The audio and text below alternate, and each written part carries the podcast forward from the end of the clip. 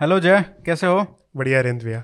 और आ, वापस आने के लिए बहुत बहुत धन्यवाद। थैंक यू भैया। पिछले एपिसोड में हमने जो बात की थी वो नंदा जो एम्पायर है वो मतलब at the end of it वो अपने अंत तक आ चुका है। तो अब हम अलेक्जेंडर के इन्वेजन से शुरू करते हैं क्योंकि भारत के इतिहास में अलेक्जेंडर का मतलब इतना बड़ा एक कद है। आ, बात होती है द अलेक्जेंडर द ग्रेट और वो सब। सोर्सेज भी शायद वहाँ से ज़्यादा मिलने शुरू हो जाते हैं या ग्रीक सोर्सेज बहुत ज़्यादा हैं इन कंपैरिजन टू जो इंडिया के सोर्सेज हैं। तो इसलिए भी शायद वो आ, उनकी बातें ज़्यादा होती हैं हिस्ट्री बुक्स में। तो वहाँ से शुरू कर लेते हैं कि जब अलेक्जेंडर का इन्वेजन होता है तो भारत की स्थिति क्या है? क्या कौन कहाँ पे क्या राज कर रहा है और ग्रीक एम्पायर कहाँ तक फैला हुआ है? तो मेन uh, इन्वेजन शुरू होती है थ्री ट्वेंटी सेवन बी के अराउंड तो इस समय जो एलेक्जेंडर है, इस समय नॉर्थ ऑफ़ हिंदू कुश में है। एक इलाका है सोगडियाना का। तो जो आज का बल्क है बल्क के नॉर्थ का इलाका। एक रिवर है सिरदरिया तो उसके आसपास इस समय एलेक्जेंडर है।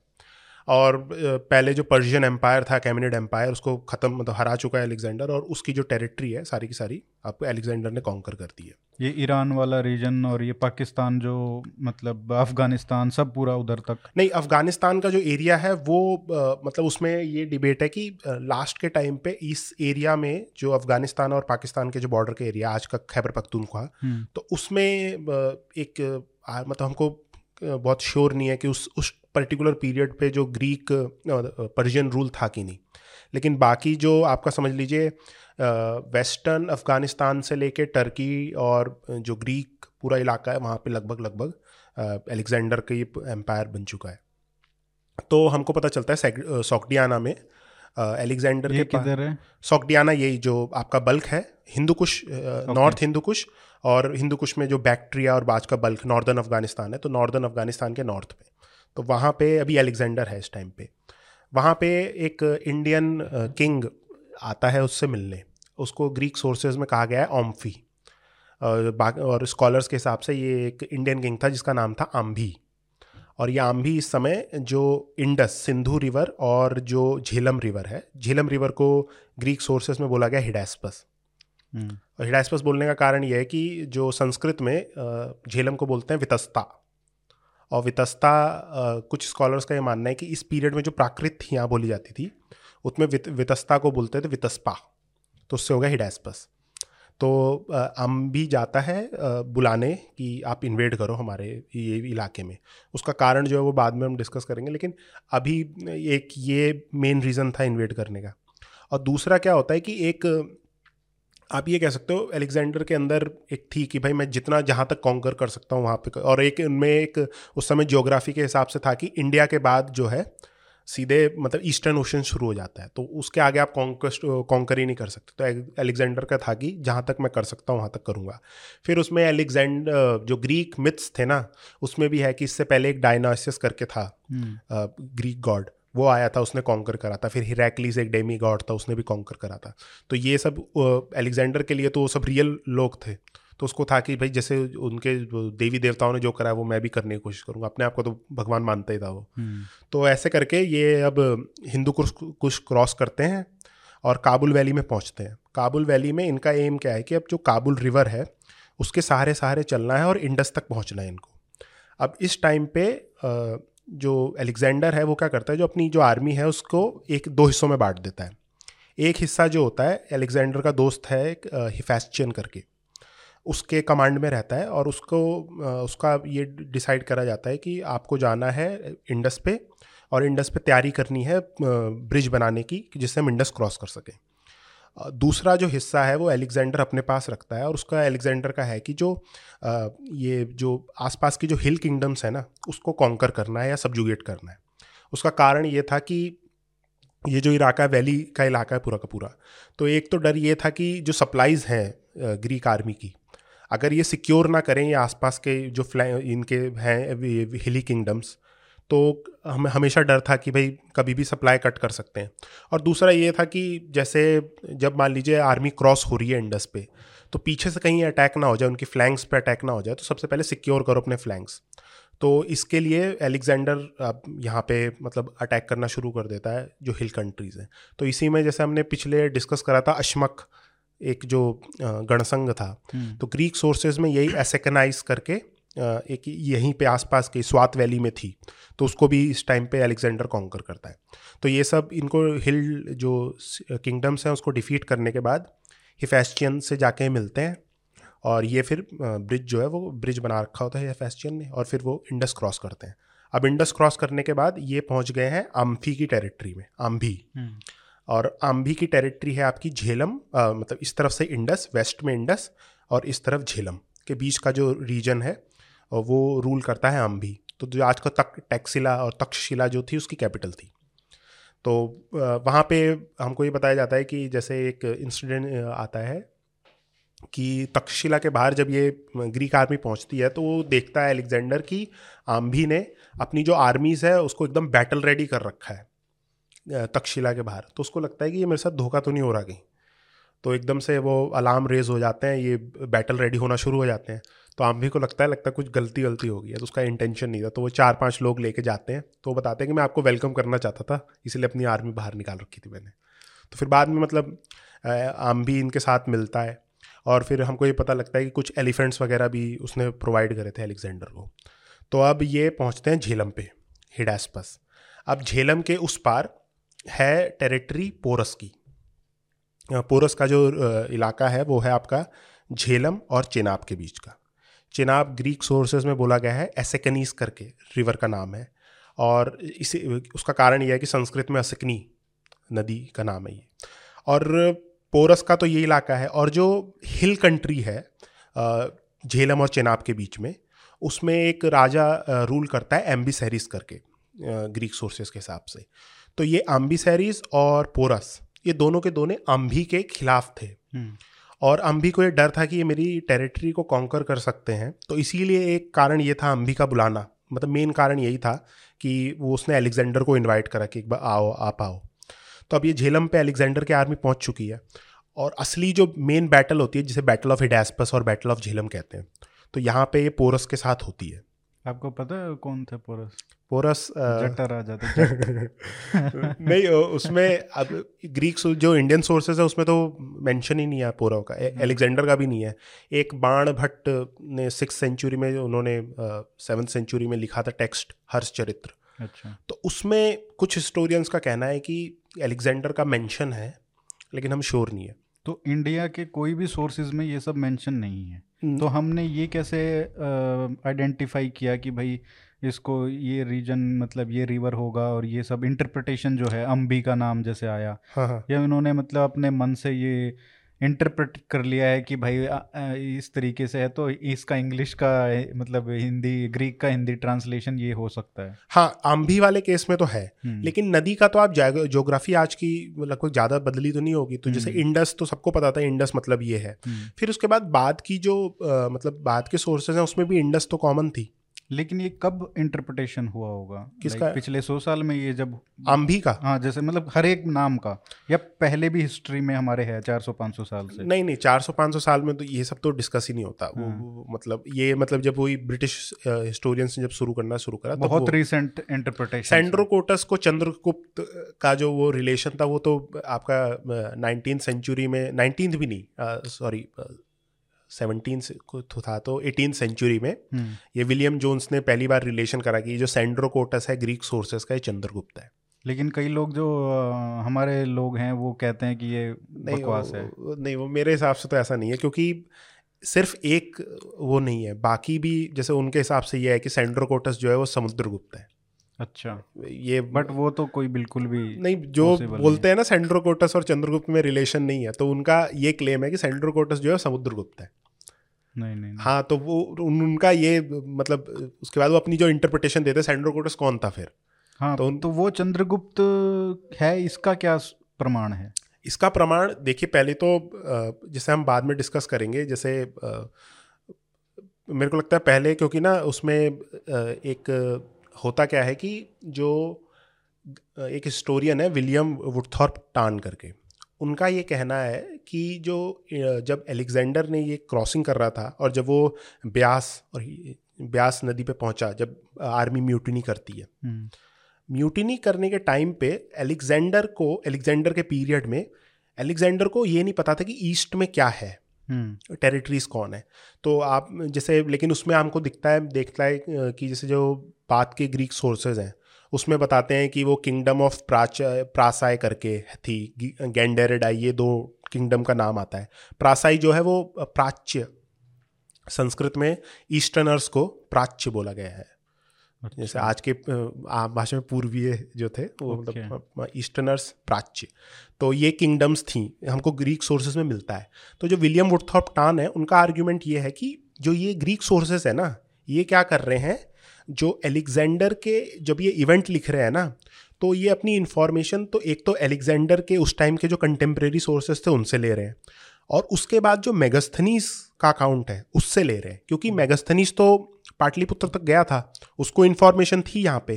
तो जो ये ग्रीक सोर्सेज लिख रहे हैं एलेक्जेंडर के पीरियड की कहानी मतलब स्टोरी तो उसमें वो दोनों के दोनों सोर्सेज को कंबाइन कर रहे हैं। लेकिन एलेक्जेंडर के टाइम पे एलेक्जेंडर को नॉलेज नहीं थी कि उसका एक आर्गुमेंट वो देते हैं कि कुछ कुछ सोर्सेज में कन्फ्यूज़न अभी भी आपको देखने को मिलता है। हम्म। जैसे डिओडोरस एक मतलब राइटर है Greek writer first century AD के आसपास थे वो।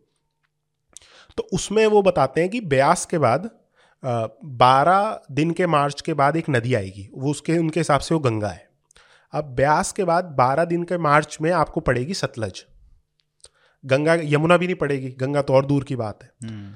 और इंडिया की जितनी भी रिवर्स हैं जो कि नॉर्थ टू साउथ फ्लो होती हैं उनमें एक प्रोसेस होता है वेस्टरिंग का कि वेस्ट की तरफ़ जा रही हैं तो सतलज उस टाइम पे और थोड़ी आप कह सकते हो कि ये ईस्ट की तरफ़ थी जैसे आपको एग्जांपल दूँ जो ये ग्रीक सोर्सेज हैं हम्म। बात के उसमें वो ये कहते हैं कि जो पाटलिपुत्र है वो सोन नदी और गंगा के कॉन्फ्लुएंस में लोकेटेड है अब आप देखोगे ना जो सोन नदी है वो चालीस किलोमीटर आगे चली गई है पटना के इस ये वेस्ट में हम्म। उस टाइम जो थी एकदम मतलब पटना जो गंगा है और सोन है उसका जो जहाँ पे मिलन था वहाँ पे थी वो लोकेटेड सोन का जो एंशंट रिवर बेड है वो आपको पटना पे अभी मिल जाता है अभी जब जब ये जब ये सब खोज हुई थी ना सेंड्रोकोटस कौन है जैसे और पाटली जैसे ग्रीक सोर्सेज में पाटलिपुत्र नहीं आता हम्म। उसमें आता है पालीभोत्रा हम्म।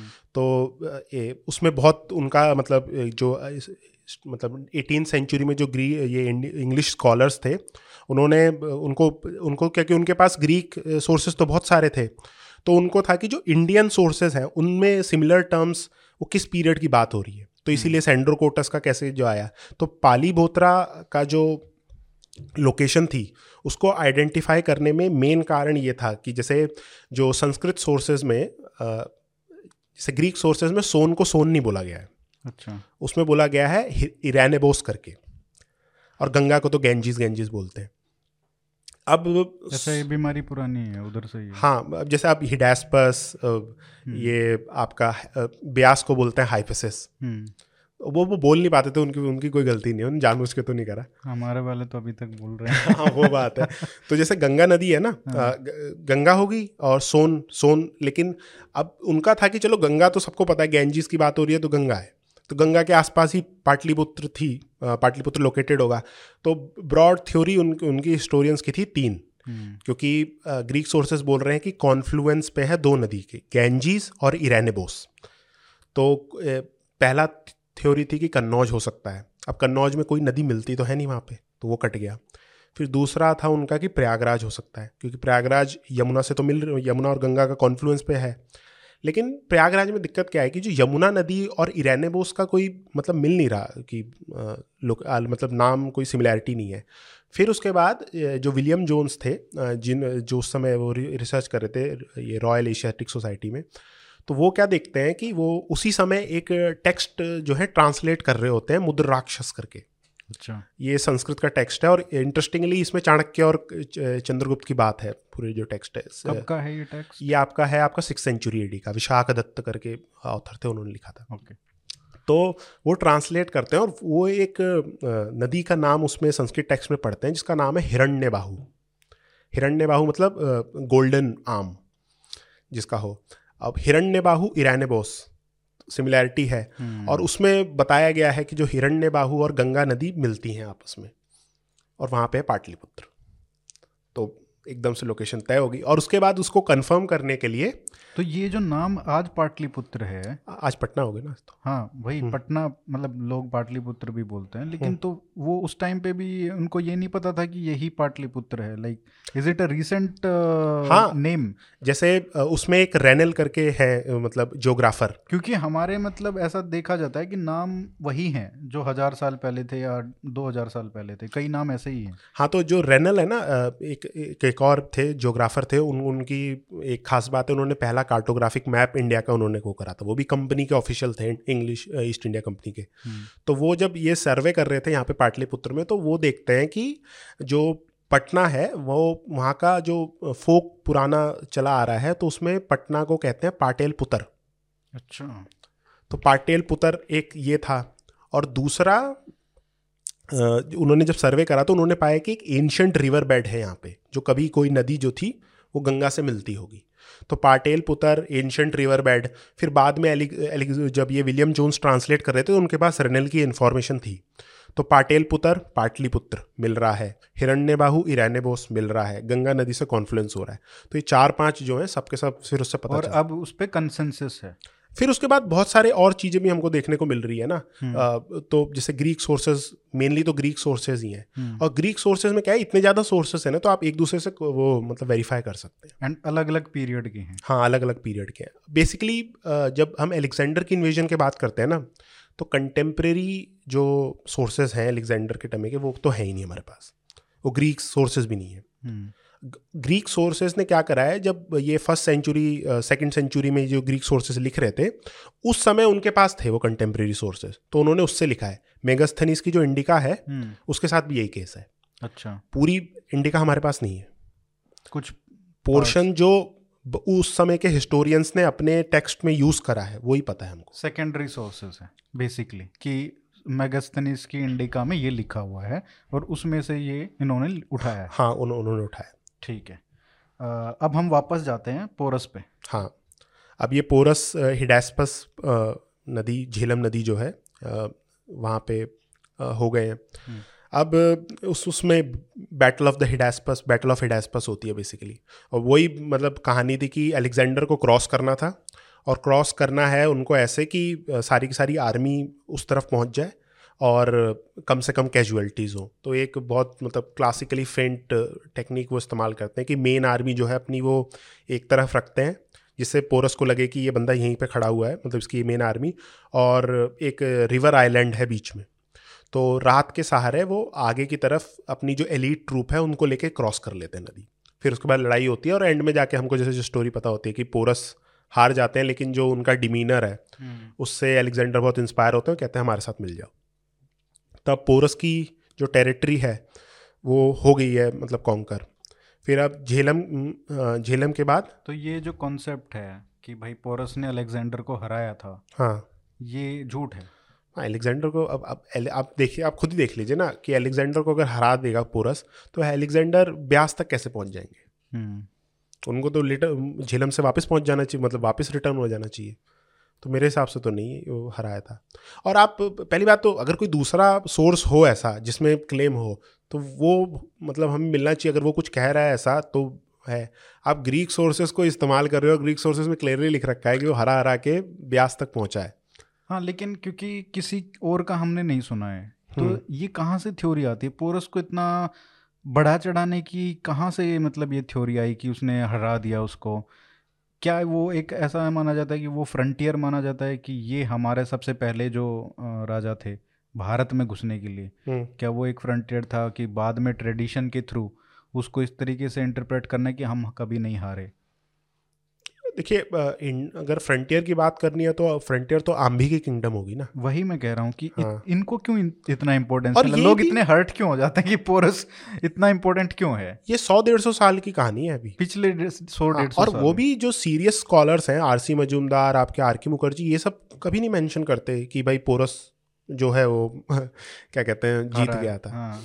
तो ये तो बाकी पॉपुलर कल्चर में होगा ऐसा लेकिन मेरे को समझ में नहीं आता क्यों आया है ये? पता क्या, नहीं। लोगों को क्यों प्रेम है पोरस से? क्योंकि और भी कुछ ऐसा नहीं है कि उनकी कहानी है अलग से। हाँ, अब जाति वाला भी एंगल नहीं है कि भाई ये हमारी जाति का इसलिए इसको बढ़ा दो। हालाँकि अब लोग कहने लगे कि वो जट था क्योंकि वहाँ पंजाब वाला हाँ, रीजन और वो पॉपुलर कल्चर है। हाँ। बट समझ में नहीं आता इसका। एनीवे तो अब ये झेलम क्रॉस हो गई है पोरस की टेरिटरी पे अब चेनाब पे पहुँचते हैं। चेनाब को असकनी संस्कृत में बोलते हैं और एसेकनीस ग्रीक सोर्सेज में। चेनाब के उस पार ईस्ट साइड में है पोरस का रिलेटिव एक उसका नाम नहीं बताया गया।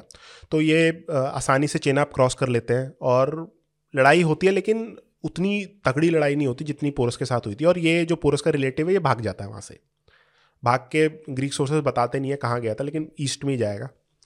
तो अब ये चेनाब भी हो गई क्रॉस अच्छे से। चेनाब अब पहुँचते हैं रावी पे। रावी जो है वो बोला गया है ये ग्रीक सोर्सेज में हाइड्रोटस करके नाम है उसका। तो अब रावी जब ये क्रॉस करते हैं ना तो असली जो सेकंड जो जिस कहते हैं सबसे लड़, बड़ी लड़ाई जो होती है वो रावी क्रॉस करने के बाद होती है। रावी और जो आज का ब्यास है रावी ब्यास के बीच में एक किंगडम है जिसको ये कहते हैं केथियंस ग्रीक सोर्सेज में। इंडियन सोर्सेज कुछ है ही नहीं। तो केथियंस को माना जाता था वो ग्रीक सोर्सेज खुद कहते हैं कि सबसे मतलब वन ऑफ़ द ब्रेवेस्ट और मतलब ग्रेटेस्ट वॉरियर्स ऑफ़ इंडिया तो ये जो थे ये रहते थे आपके जो रावी है हाइड्रोटस और हाइफेसिस के बीच में। आज का रीजन जो है। आज का आपका रावी जो है ये लाहौर के बीच से बहती है हम्म, और ब्यास उसके बीच का। तो उस समय एक सीज होती है इनकी कैपिटल है संगला संगला करके। और वहाँ पे जो सीज होती है उस मतलब बताते जाते हैं सबसे ब्लडीएस्ट सीजेस में से एक थी। बहुत तगड़ी वॉरफेयर हुआ वहाँ पे। और उसका जब एंड में जब एलेक्जेंडर जीता ना तो जो पूरी की पूरी सिटी थी वो पूरी डिस्ट्रॉय कर दी थी अलेक्जेंडर ने। जैसे बहुत लोग बैटल ऑफ़ हिडास्पस और बैटल ऑफ़ झेलम जो है उसको मतलब हम सब जानते हैं लेकिन जो संगला की सीज है उस पर डिस्कशन नहीं होता। क्योंकि जो ये संगला की सीज थी और बैटल ऑफ़ हिडेस्पस भी ये कारण होता है कि जब ये हाइफेसिस या ब्यास पे पहुँचे ना तब जाके जो आर्मी है वो म्यूटिनी करती है। एक कारण ये था। अब हाइफेसिस का नाम इसलिए है क्योंकि संस्कृत सोर्सेज में ब्यास को बोला गया विपाशा। अच्छा। विपाशा नाम है। विपाशा विपाश ये तो हाइफेसिस वहाँ से आया है। तो अब ये ब्यास पे और ये डेफिनेटली हम्म, बाद में हुआ है आ, पोरस के बाद। लड़ने के बाद जब वो क्रॉस करके आए हाँ। यहाँ पे हुआ है। जैसे आप खुद ही देख लीजिए ना अब आपको मूव करना नहीं है। नहीं ऐसा नहीं है कि उधर से नहीं आए तो उधर से घूम के आ गए ऐसा कुछ नहीं है। नहीं, गो- गो- गो, जो जो ग्रीक सोर्सेज हैं वो बता रहे हैं कि किस किस कैसे कैसे है। अब जैसे पोरस का जो रिलेटिव है हम्म, पोरस का रिलेटिव इस तरफ़ होगा। और उसके बाद क्या है ना कि जब ये वापस रिटर्न करते हैं ना तो रिटर्न के जो इन्होंने मेंशन कर रखी है ना चीज़ें तो उसमें वो फिर फॉलो करते हैं ये आपका जो साउथ पंजाब है पाकिस्तान का मुल्तान के पास होते हुए ये मकरान की तरफ़ जाते हैं। हम्म, तो उससे पूरी पूरी लोकेशन इस पूरे रेंज की मतलब पूरे एरिया की नॉर्थ वेस्ट आज का जो पाकिस्तान है और ये सब पूरी क्लियर हो जाती है। तो उसमें कोई मतलब डाउट नहीं है। तो हाइफेसिस में रिटर्न होने का तो दो कारण एक तो ये बैटल ऑफ़ झेलम और उसके बाद जो सीज ऑफ़ संगला थी वो। और संगला की दूसरी बात है इतनी अच्छी तरह से इन्होंने रेड्स करा था उस मतलब तबाह कर दिया था ग्रीक्स ने कि अभी तक हमको वो मिल नहीं पाई है सिटी उसका मेन कारण ये भी है जैसे हिस्टोरियंस कहते हैं कि अमृतसर और लाहौर के बीच में कहीं सिचुएटेड है। तो आज के समय तो वहाँ पे एक्सकवेशन करना मुश्किल ही है। इसलिए वहाँ पे हाँ। तो क्या पता गायब हो रखी हो। हाँ, तो ये हाइफेसिस एक तो रीज़न ये हो गया वहाँ पे ब्यास पे मुड़ने का जो म्यूटिनी करती है आर्मी कि हम आगे नहीं जाएँगे। अलेक्जेंडर का मन तो था कि आगे जाते हैं। और दूसरा मेरे को लगता है ना कि जैसे जो जो पहले हम डिस्कस कर रहे थे कि जो एलेक्जेंडर को नॉलेज कम थी उस पर तो एक जो मिस्टीरियस एलिमेंट था ना कि आगे कौन होगा? क्योंकि अभी इन्होंने भाई संगल की लड़ाई लड़ी है इतनी बुरी तरह से यहाँ पे हुआ है।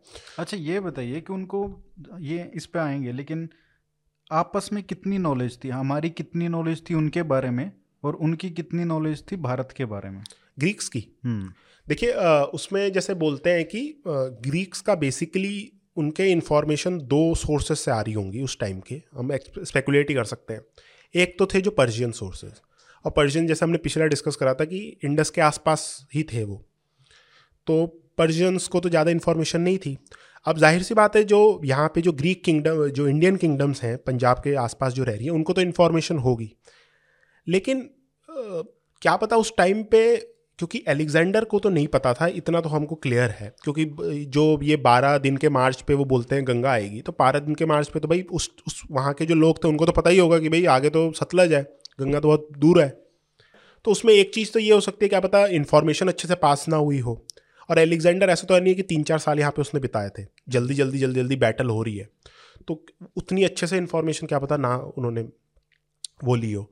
तो एक जो मिस्टीरियस एलिमेंट है कि आगे जाके क्या होगा ये, और दूसरा एक स्कॉलर है, उनका ये कहना है ना कि जो इनका एलिफेंट्स के साथ जो एक्सपीरियंस था बेट में जब ये इन्होंने झेलम में ये पोरस से लड़ाई करी थी तो वो बहुत ज़्यादा मतलब दिक्कत पैदा कर दी थी उसने, क्योंकि उसके कम से कम बताते हैं हमको सौ, डेढ़ सौ के करीब, सौ या तीन सौ के करीब थे पोरस के पास एलिफेंट्स और अगर उनको मतलब ये मिस्टीरियस एलिमेंट था उनको लग रहा था भाई इसके पास वो अगर तीन सौ है आगे जाके फिर मिलेंगे क्या पता ज़्यादा हो जाए तो उन्होंने काफ़ी विध्वंस किया था हाँ उस पहली बात तो इनको एक्सपीरियंस नहीं था हम्म।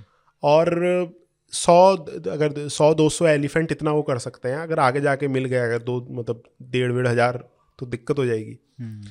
तो उसके कारण वो आदमी वो रिटर्न करते हैं। और रिटर्न के बाद फिर वो इंडस के इंडस को पकड़ते पकड़ते और उस समय फिर वही लड़ रहे हैं सबसे लड़ते लड़ते लड़ते लड़ते जाते हैं।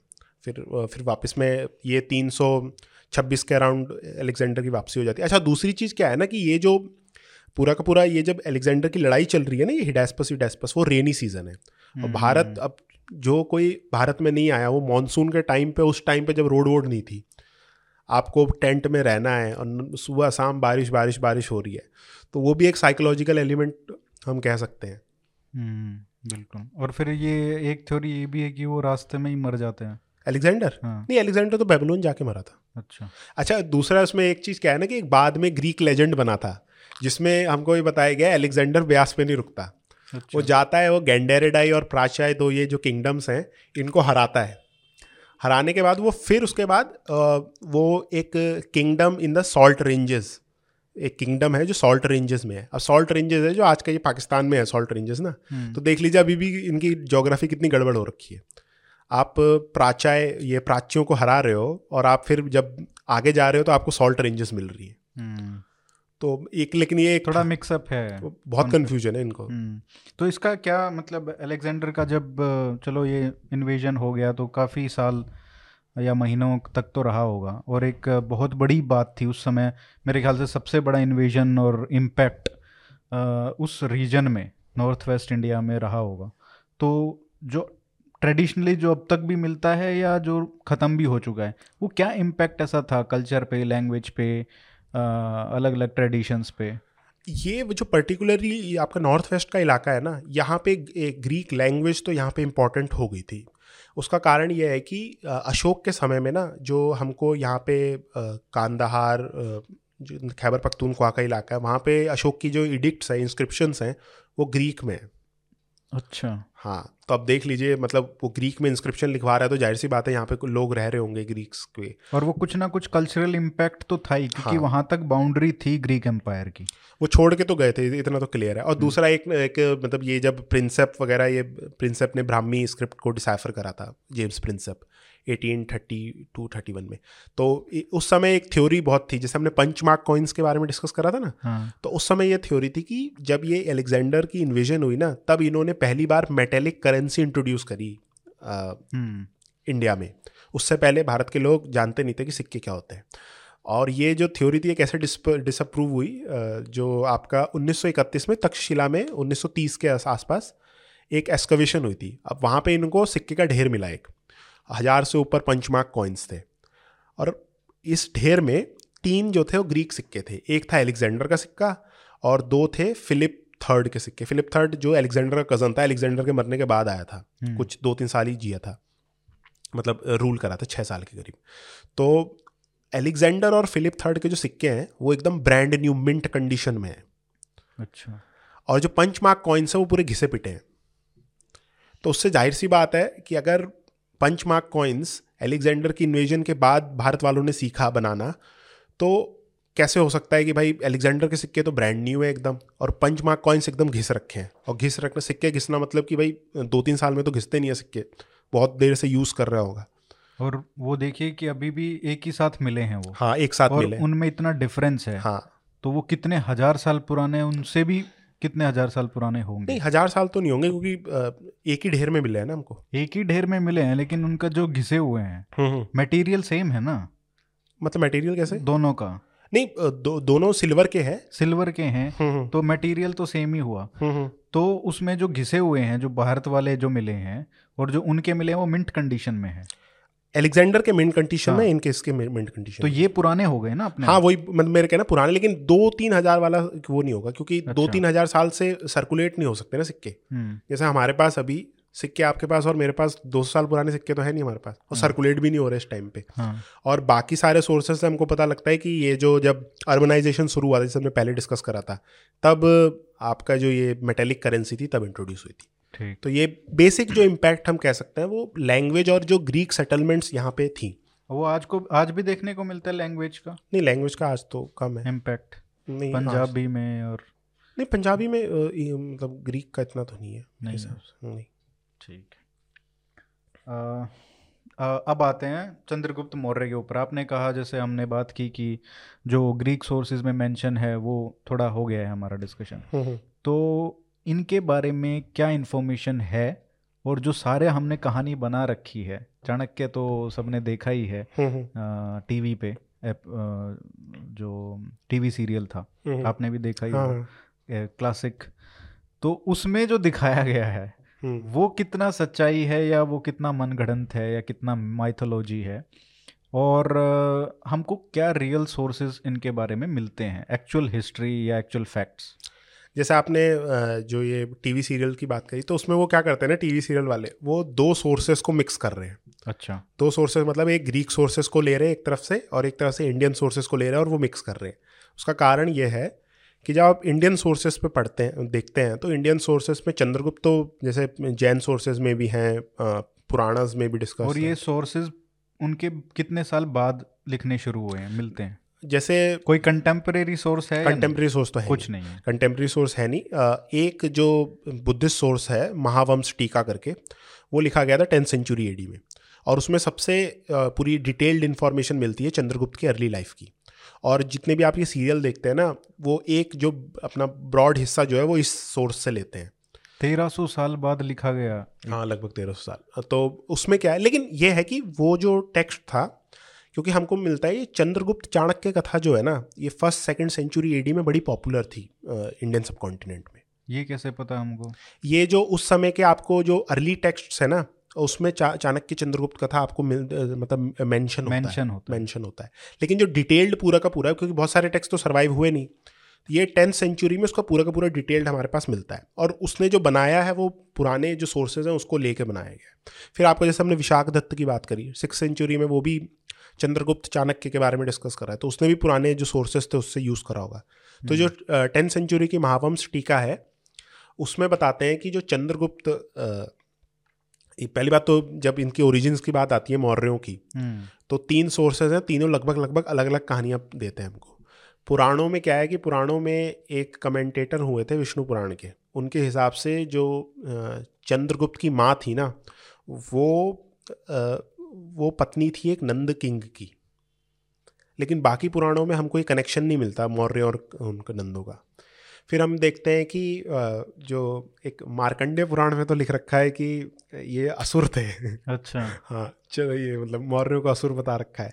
फिर आप जैसे मुद्र राक्षस में चले जाओ मुद्र राक्षस में शूद्र बता रखा अच्छा। है अ, और ये कित कब का है ये सोर्स मुद्र राक्षस मतलब वो सिक्स सेंचुरी एडी एडी का। हाँ और उसमें हम जो बाकी लेकिन जो पुराणास है ना उसमें ये बताते हैं नंदों के बारे में कि नंद के आने के बाद जो राज, जो आएँगे राजा मतलब जो डायनेस्टीज आएँगी नंदों के बाद, वो शूद्र जैसी होंगी और अधार्मिक होंगी। ये इस्तेमाल होता है।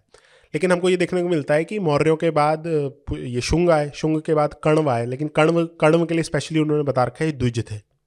तो उसका मतलब ये है कि ये जो पुराण है, ये डिस्कस कर रहे हैं, या तो शुंग को कह रहे हैं शूद्र, या कह रहे हैं मौर्यों को। शुंग तो शूद्र थे नहीं उसमें पूरा सोर्स है कि भाई पुष्यमित्र शुंग ब्राह्मण थे। तो उसमें पुराणों के हिसाब से वो मतलब एक पिक्चर बनती है कि एक शूद्र ओरिजिन दिखा रहे हैं। आप बुद्धिस्ट सोर्सेज में चले जाओ तो बुद्धिस्ट सोर्सेज में मौर्यों को कनेक्ट करा गया है शाक्यों से। शाक्य जो ये गौतम बुद्ध की क्लैन थी। हम्म, और उनके हिसाब से जो ये मौर्य थे मौर्य वो एक रिपब्लिक थी गणसंघ था जिसका नाम था पिपलीवन। ये आज का गोरखपुर है वहाँ पे रूल करते थे। और इनका नाम मौर्य इसलिए पड़ा कि उस इलाके में मोर बहुत ज़्यादा थे। हाँ तो वेरी सिंपलिस्टिक हाँ कन्वीनियंट क्योंकि जैसे संस्कृत में तो मयूर बोलते हैं हाँ। और प्राकृत में आता है मोर मोरीय। तो मोरिया से मोर पड़ गया। फिर जैन सोर्सेज में भी ये जो पिकॉक वाला वो एंगल है वो मिलता है। क्योंकि उसमें बताया गया है कि जो चंद्रगुप्त की माँ थी वो बेटी थी एक विलेज के चीफ की जो कि जो विलेज का मेन काम था वो मयू वो मोर पालन का था। तो ये तीन अलग इन्होंने अपने इंस्क्रिप्शंस में कहीं पे लिखा है मौर्य? अशोक मौर्य मौर्य नहीं मौर्य तो नहीं लिखा अशोक ने तो नहीं लिखा मौर्य। लेकिन जितने भी बाकी सोर्सेज हैं पुराण हो गए वो मौर्य मेंशन करते हैं। बट वो बहुत बाद के हैं सोर्सेस तो तब तक वो टर्म पॉपुलराइज हो गई होगी।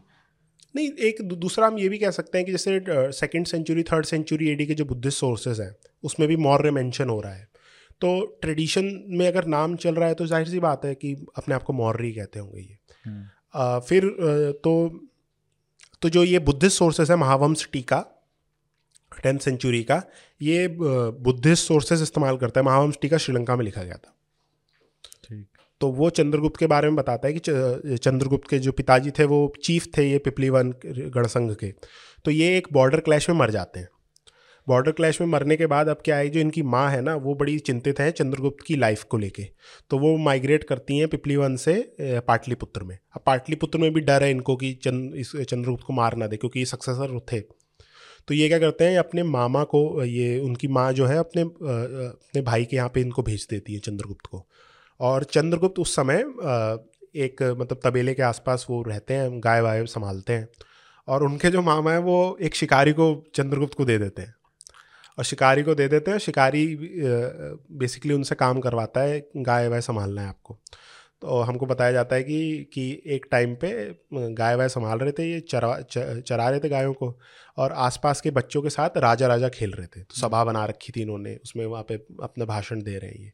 उसी समय चाणक्य जो है पास से गुजरते हैं तो देखते हैं कि भाई जिस हिसाब से वो ये राजा बन के खेल रहा है जिस हिसाब से बोल रहा है उससे बड़े इम्प्रेस होते हैं। और उसके बाद वो बैक स्टोरी चाणक्य की है कि भाई नंदों के खिलाफ वो सब था।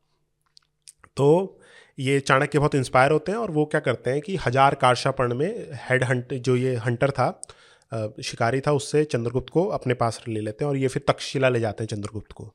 फिर वहाँ पे सिखाते हैं, पढ़ाते हैं और फिर वहाँ के जो जितने साम, वो हैं आसपास के राजा, उससे फिर ये कोलिशन बनाते हैं। कोलिशन बनाते हैं और फिर ये अटैक करते हैं नंदा एम्पायर को। फिर उसमें एक ये आता है कि शुरुआत में ना ये बड़ी जल्दी मेन आर्मी को अटैक कर देते हैं। और बस इनकी जान बचती है कैसे भी करके वापस जाते हैं और एक किसी गाँव में छुप जाते हैं। गाँव में वहाँ पे छुप रखे हैं तो वहाँ पे वो देखते हैं कि एक माँ है वो अपने बेटे को डांट रही है। बेटे का हाथ जल गया खाना खाते समय और माँ कहती है कि तुम जो गलती कर रहे हो ना, जैसे चंद्रगुप्त ने गलती करी वैसे ही तुम भी कर रहे हो। खाना जो है बीच में गर्म रहता है तो किनारे किनारे से खाओ। तो चंद्रगुप्त को फिर समझ में आता है कि भाई बीच में सीधे सेंटर पे अटैक करने लगे मेरे को पहले फ्रंटियर्स पे अटैक करने चाहिए। हम्म, तो फिर वैसे वो धीरे धीरे अटैक करके फिर वहाँ पे नंद आर, आर्मी को हराते हैं। उसमें बताया गया एक कमांडर का नाम था भद्रशाल करके। वहाँ पे बहुत तगड़ा स्लॉटर हुआ और चंद्रगुप्त ने फिर नंद साम्राज्य को हरा दिया। अब एंड में नंद जो किंग है उसका क्या हषण होता है वो भी अलग अलग है। बुद्ध सोर्सेज में तो नंद को मार दिया था। जैन में कहते हैं कि चंद्रगुप्त ने क्या करा कि जो राजा था और उसके परिवार को एक रथ पे रखा और एक रथ पे जितना सोना चांदी जितना आ सकता था उसको ले जाने दिया और कहा कि जाओ आप मैं आपको छोड़ रहा हूँ। सबसे पहले वाला सोर्स कौन सा है? बौद्ध ओल्डेस्ट बौद्ध। बौद्ध। ओल्ड? हाँ ओल्ड तो बौद्ध है। हम्म। जो मेन जो जैन सोर्स आता है वो परिशिष्ट पर्वण है आपका ट्वेल्थ सेंचुरी में लिखा गया था। तो ये स्टोरी है महावंश टीका की। तो आपने ये बेसिक स्टोरी आपने देखी होगी सीरीज़ में जितनी भी ऑनलाइन आती हैं और मतलब टीवीज़ पे आती हैं। लेकिन वो टीवी वाले क्या करते हैं, एक ग्रीक एंगल भी जोड़ देते हैं कि चंद्रगुप्त पहले ग्रीक आर्मी से लड़ रहे हैं वहाँ पे। वो एंगल जो है, वो आता है हमको ग्रीक सोर्सेज में। ग्रीक सोर्सेज में बताया गया है कि जब एलेक्जेंडर वहाँ पे था उस इलाके में तो वहाँ पे एक लड़का आता है जिसका हम्बल ओरिजिन है। उसका नाम है सेंड्रोकोटस और वो कहता है कि भाई ये जो प्राच्य किंगडम है यहाँ के जो सब्जेक्ट्स हैं वो बहुत डिससेटिस्फाई हैं अपने राजा से। आप अटैक करो और एकदम से आप जीत जाओगे। हम्म। लेकिन जो एलेक्जेंडर है वो बहुत ऑफेंड होता है जिस तरह से वो बंदा बोलता है। एलेक्जेंडर सेंड्रोकोटस बोलता है। और सेंड्रोकोटस ये एलेक्जेंडर ऑर्डर करता है कि इसको बंदी बना लो। तो कैसे बच बचा के चंद्रगुप्त भागते हैं वहाँ से और फिर ग्रीक सोर्सेज में ये लिख रखा है कि फिर चंद्रगुप्त ने इंडिपेंडेंट अपनी एक स्ट्रगल शुरू कर दी। अब मतलब हमें कन्फ्यूज़न है ये स्ट्रगल किसके लिए बोल रहे हैं? नंदो के खिलाफ स्ट्रगल शुरू कर दी कि एलेक्जेंडर के हिसाब शुरू कर दी? तो ये कन्फ्यूज़न है। तो आपके जो टीवी सीरीज़ है उसमें दोनों के खिलाफ है। पहले उनके हाँ, खिलाफ फिर बाद में। क्योंकि जो इंडियन सोर्सेज हैं वो ग्रीक्स का नाम ही नहीं लेते कि ग्रीक्स से कुछ रिलेशन था। तो ये जो आपके टीवी सीरियल वाले हैं दो सोर्सेज को मिला रहे हैं एक तरफ़ से। हाँ यवन बोलते हैं ना उसको। हाँ लेकिन इंटरेस्टिंगली जो ये अशोक के इंस्क्रिप्शन है उसमें टर्म यवन नहीं है। अच्छा। योन राजा बोल रखा है। योन राजा। हाँ योन राजा सिंपली ये जो पर्जिया में ग्रीक्स को बोलते थे वो योन। अच्छा। और हमारे जो संस्कृत सोर्सेज है उसमें यवन इस्तेमाल करा गया अच्छा ये बताइए टीवी सीरियल चाणक्य है। हम्म। उसमें जो कहानी है पूरी की पूरी उसमें वो चाणक्य सेंटर में है। हम्म, हम्म। अब वो जो कहानी है उनके करेक्टर के बारे में वो किस तरीके से उनको निकाला गया उन्होंने क्या क्या झेला वहाँ पे और नंदों का कितना साम्राज्य कितना दमनकारी था। अब ये जो सोर्सेज हैं ये कहाँ से लिया गया है? ये इन्हीं सोर्सेज से है? जो चाणक्य चंद्रगुप्त कथा है, उसमें तो हमको देखने को मिलता है। और कुछ जो लेटर कॉपीज़ हैं अर्थशास्त्र की, उसमें भी लिखा गया है कि ब्राह्मण ब्राह्मण चाणक्य जिसने नंदो को हराया, नंदो को, नंदो का दमन करा। ये मैन्यूस्क्रिप्ट में आता है और मैन्यूस्क्रिप्ट बहुत बात की लिखी गई है। तो ये जो पूरी की पूरी स्टोरी थी, ये तो चल रही है। मुद्र राक्षस में भी मैंशन आता है कि कैसे चाणक्य ने नंदो को हराया। तो ये जो था, ये चाणक्य चंद्रगुप्त जो कथा थी ये हमारे आप कह सकते हो उस पीरियड जो first century second century AD का जो पीरियड था जो जो पूरा इंडियन कल्चर है उसमें बहुत पॉपुलर थी हम्म। तो वहाँ से आई है ये एक बात ये आती है कि भाई चंद्रगुप्त ने आ, चलो अलेक्जेंडर वो मर गया उसके बाद फिर उसका एक जनरल था सेलिकस निकेटर हम्म, हम्म। वो आता है उसके बाद जब चंद्रगुप्त पूरा साम्राज्य उसका बन जाता है नंदों को हरा देता है वो और उसका अपना जो किंगडम है वो आगे बढ़ जाता है। पूरा जो पहले ग्रीक एम्पायर था उसको भी थोड़ा वो पूरा भारत का ले लेता है। मतलब पूरा खैबर पख्तनख्वा और स्वात वैली और ये सारा का सारा जो पाकिस्तान वाला जो रीजन है जिस पे पहले ग्रीक एम्पायर होता था। तो अब वो अटैक करते हैं। इनके बीच की लड़ाई की बात होती है। हम्म। अब उसमें भी ये एक थ्योरी है कि शादी जो है सेल्यूकस निकेटर ने अपनी बेटी की शादी चंद्रगुप्त मौर्य से करवाई। तो क्या इसमें कितनी सच्चाई है? और इसका सोर्स क्या है? जैसे टीवी सीरीज़ में हेलिना हेलिना करके नाम रखा उसका। तो पहले जो ये लड़ाई का जो पीरियड है ये इंडियन सोर्सेज में नहीं मेंशन है। अच्छा। ग्रीक सोर्सेज में ही आता है। और उस समय बताते हैं कि लड़ाई से पहले जो चंद्रगुप्त का इलाका था इंडस तक था। लड़ाई के बाद अब लड़ाई में डिस्क दिक्कत क्या है कि जो ग्रीक सोर्सेज भी है ना वो हमको ये नहीं बता रहे कि लड़ाई हुई कहाँ थी। को, कोई पर्टिकुलर और कितनी देर तक चली और क्या इंटेंसिटी थी ये कुछ डिस्कस नहीं है। ना ये है कि कौन हारा कौन जीता। हाँ मतलब उसमें बताया गया कि लड़ाई हुई लड़ाई के बाद फिर दो एग्रीमेंट रीच हुआ। अब एग्रीमेंट के लिए जो टर्म इस्तेमाल करी गई है एक सोर्स है Strabo Strabo first second century के आसपास था लगभग 200-300 साल बाद। वो इस्तेमाल करता है शब्द ग्रीक शब्द एपिगेमिया एपिगेमिया मतलब हुआ राइट ऑफ़ इंटर मैरिज अब राइट ऑफ़ इंटर मैरिज किसके लिए इस्तेमाल हुआ है, ये डिस्कस नहीं है। दूसरा सोर्स है एपीएन एपीएन इस्तेमाल करता है ग्रीक वर्ड केडोस केडोस का मतलब है एक्चुअल मैरिज लेकिन उसमें भी ये नहीं बता रखा कि भाई किससे शादी हो रखी है। तो जैसे आप किताब पढ़ेंगे, आर के आर के मुखर्जी करके, उन्होंने चंद्रगुप्त एंड टाइम्स पूरी किताब लिख रखी है चंद्रगुप्त पे। तो वो जो ये थ्योरी है पूरी की पूरी कि चंद्रगुप्त ने शादी करी सेल्यूकस की बेटी से उसको नहीं मानते। आपके आरसी मजुमदार नहीं मानते। मतलब वो उनको लगता नहीं है तो कि कहाँ से आती है ये थ्योरी? पता नहीं वो उसमें हाँ इंटरेस्टिंगली जैसे ये आपके आरसी मजुमदार नीलकंठ शास्त्री नहीं मानते। एक फ्रेंच ओरिएंटलिस्ट है सिल्वेन लेवी करके। उन्होंने बोला है कि मेरे को पॉसिबल लगता है कि ये जो मैरिज हुई थी इनमें। तो मेरे को लगता है बाद में लोगों ने पिक कर लिया वहाँ से। अब वो सोर्स भूल गए कि कहाँ से पिक करा लेकिन जो उस समय के जो तो प्रोमिनेंट स्कॉलर किस बेसिस पे की, बोला ये यही जो एक्चुअल मैरिज जो एपीएन का इसमें तो यही नहीं लिखा है कि किसके बीच में मैरिज हुई है। क्या पता इन्होंने आ, अपनी बेटी की शादी वहाँ पे करी हो या अपनी बहन की शादी वहाँ करी हो। हाँ तो वही है उसमें अब जैसे बाद के जो स्कॉलर्स हैं उसमें भी वो लिख जैसे एक स्कॉलर है रिचर्ड स्टोनमैन उन्होंने लिखी है किताब the Greeks experience in India. उनका आर्ग्यूमेंट क्या है कि ये जो एग्रीमेंट हुआ है ना ये एग्रीमेंट हुआ है जो उस नॉर्थ वेस्ट के इलाके में इंडियंस और ग्रीक रह रहे हैं ना वो आपस में शादी कर सके। क्योंकि आपको पता है जैसे इंडियन सोर्सेज में तो ग्रीक्स को वो मलिच्छ बोलते थे। हम्म, तो आपस में शादी का कोई सवाल नहीं था। तो उनके हिसाब से ऐसा है। तो जो पूरा हेलिना वो कॉन्सेप्ट वो बहुत वो है। क्योंकि हाँ। इंडियन सोर्सेज में तो ज़िक्र ही नहीं है। आप ग्रीक सोर्सेज से इस्तेमाल कर रहे हो और ग्रीक सोर्सेज में भी ये लिख रखा है जिसमें कुछ बताया नहीं उन्होंने। तो ये है पूरा। तो इनकी मृत्यु का कैसे फिर होता है? उस पर भी काफ़ी डिबेट है। नहीं उसमें तो जैसे आपका ये जैन सोर्सेज में ही पता लगता है कि बाद में जैसे जैन एक जैन संत थे भद्रबाहु। आखिर समय में वो जैन बन जाते हैं चंद्रगुप्त मौर्य और वो श्रावण बेलगोला चले जाते हैं। एक वहाँ पे भी एक थ्योरी है कि ये चंद्रगुप्त वो चंद्रगुप्त नहीं है। नहीं जितने जो मेन स्कॉलर्स हैं वो ये एग्री करते हैं कि जब जैसे चंद्रगुप्त नाम तो आता है क्योंकि एक six century Shravanabelagola के टाइम मतलब आसपास ही एक इंस्क्रिप्शन है जिसमें मेंशन कर रखा है भद्रबाहु और ये चंद्रगुप्त मुनि मेंशन है। फिर एक बगल में वहाँ पे छोटी हिल है जिसको चंद्रगिरी बोलते हैं। और तो ये दो गुप्ता एम्पायर में भी कोई चंद्रगुप्त हाँ चंद्रगुप्त दो थे चंद्रगुप्त। तो फिर वहाँ से वो भी तो हो सकते हैं एक थ्योरी ये भी है। हो सक नहीं क्योंकि आप जैसे जैन सोर्सेज देखेंगे ना तो जैन सोर्सेज वो क्लियरली मेंशन करते हैं चंद्रगुप्त बाद के हैं। भद्रबाहु और पूरा का पूरा जो ये डिवीज़न हुआ था जैसे भद्रबाहु के बाद ये डिवीज़न होता है श्वेतांबर और दिगंबर में उसी पीरियड में।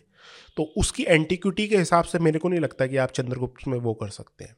अच्छा। हाँ और फिर दूसरा आर्ग्यूमेंट क्या है कि दूसरा जो श्रावण बेलगोले के आसपास का इलाका है ना वहाँ पे हमको अशोक की इंस्क्रिप्शंस भी काफ़ी मिलती है।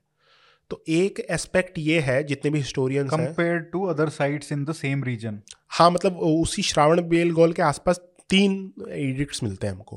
तो, तो वो उनके उसमें माइंड में हाँ। वो रहा होगा इम्पोर्टेंस कि यहाँ पे मेरे दादा ने मतलब आखिर आखिर टाइम बिताया तो इसलिए क्या पता वो इम्पोर्टेंट हो श्रावण बेलगोल। लेकिन जैसे दूसरी बात क्या है ना कि जो जैन सोर्सेज हैं उसमें वो क्लियरली चंद्रगुप्त मौर्य की बात कर रहे हैं।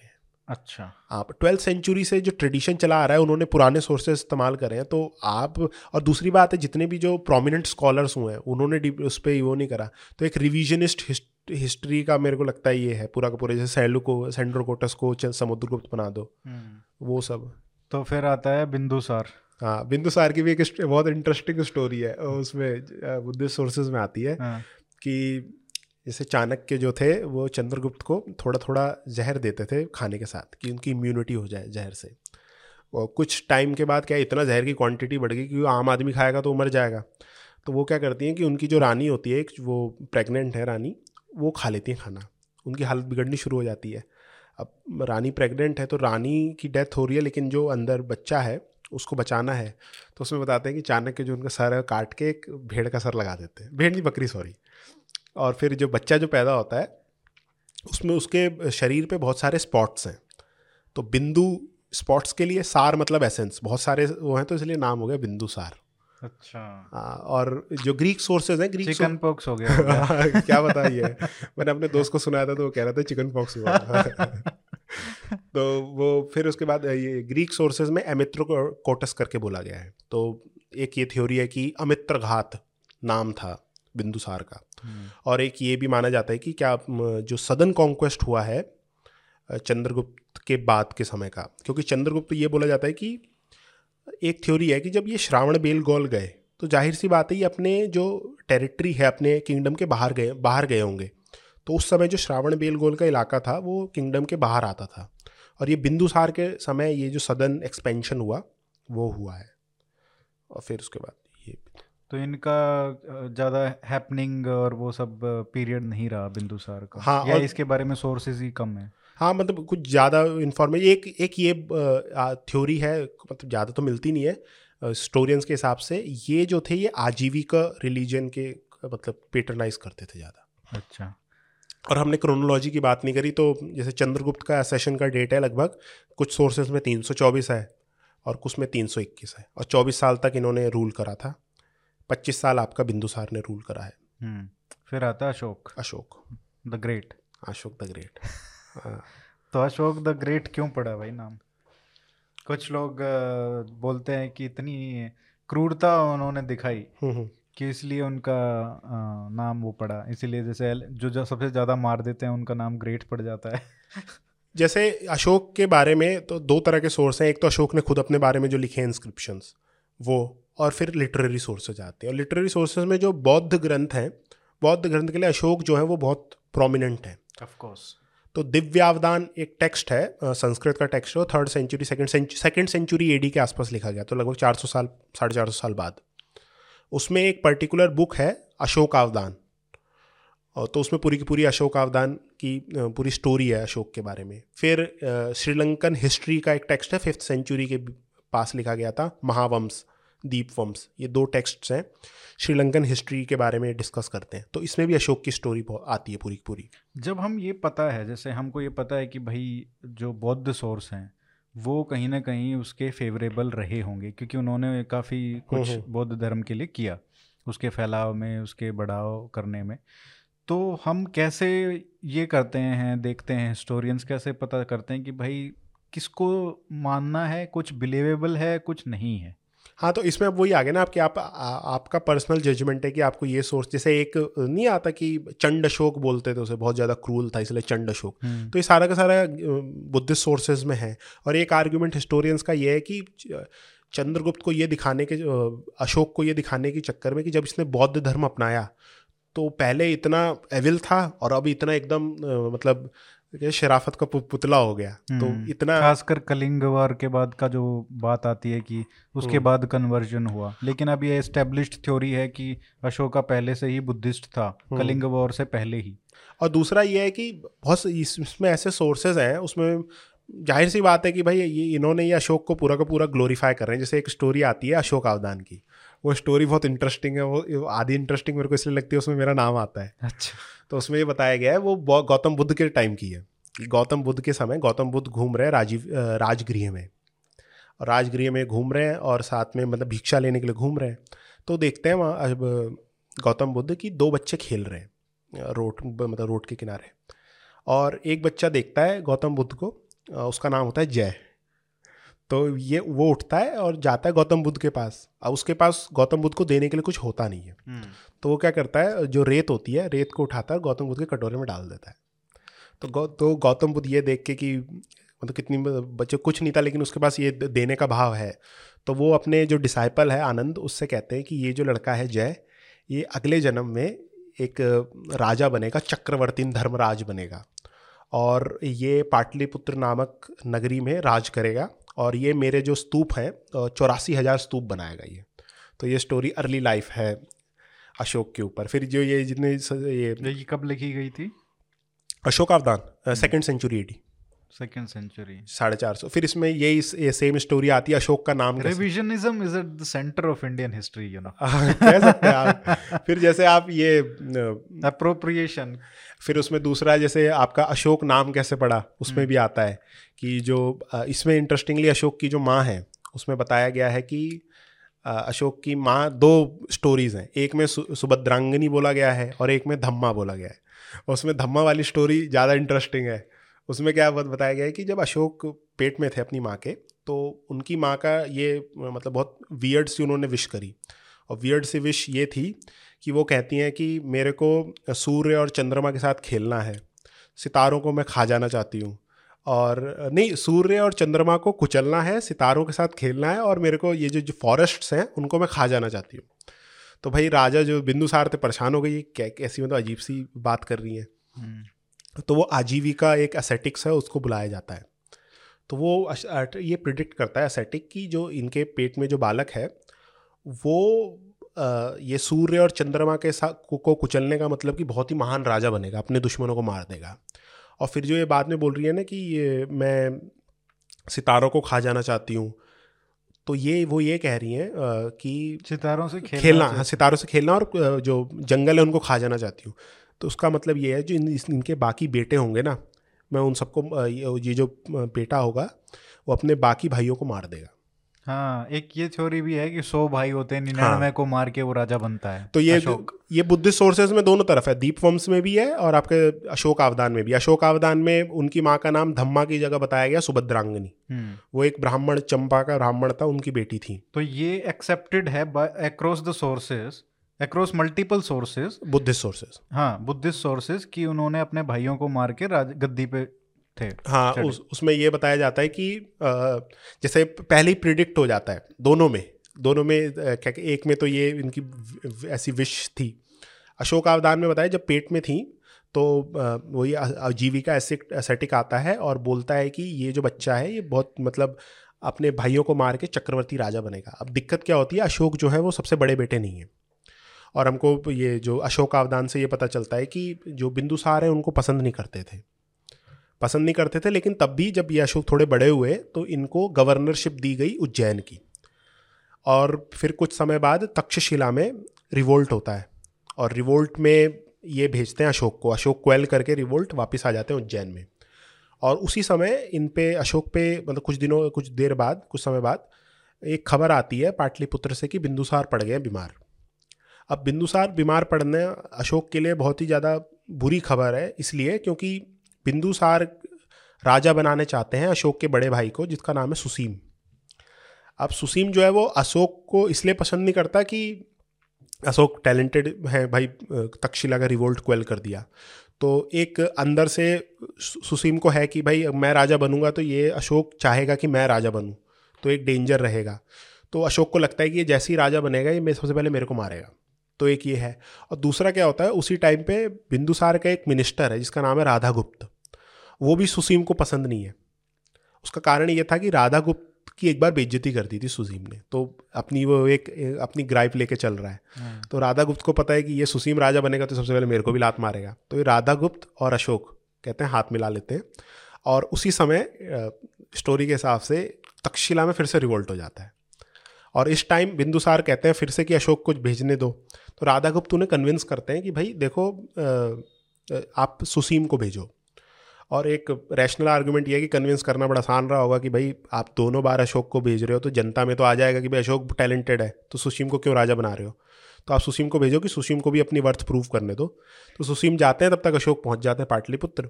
वो कब्जा कर लेते हैं और बाद में फिर मार देते हैं अपने भाइयों को सुशीम को भी।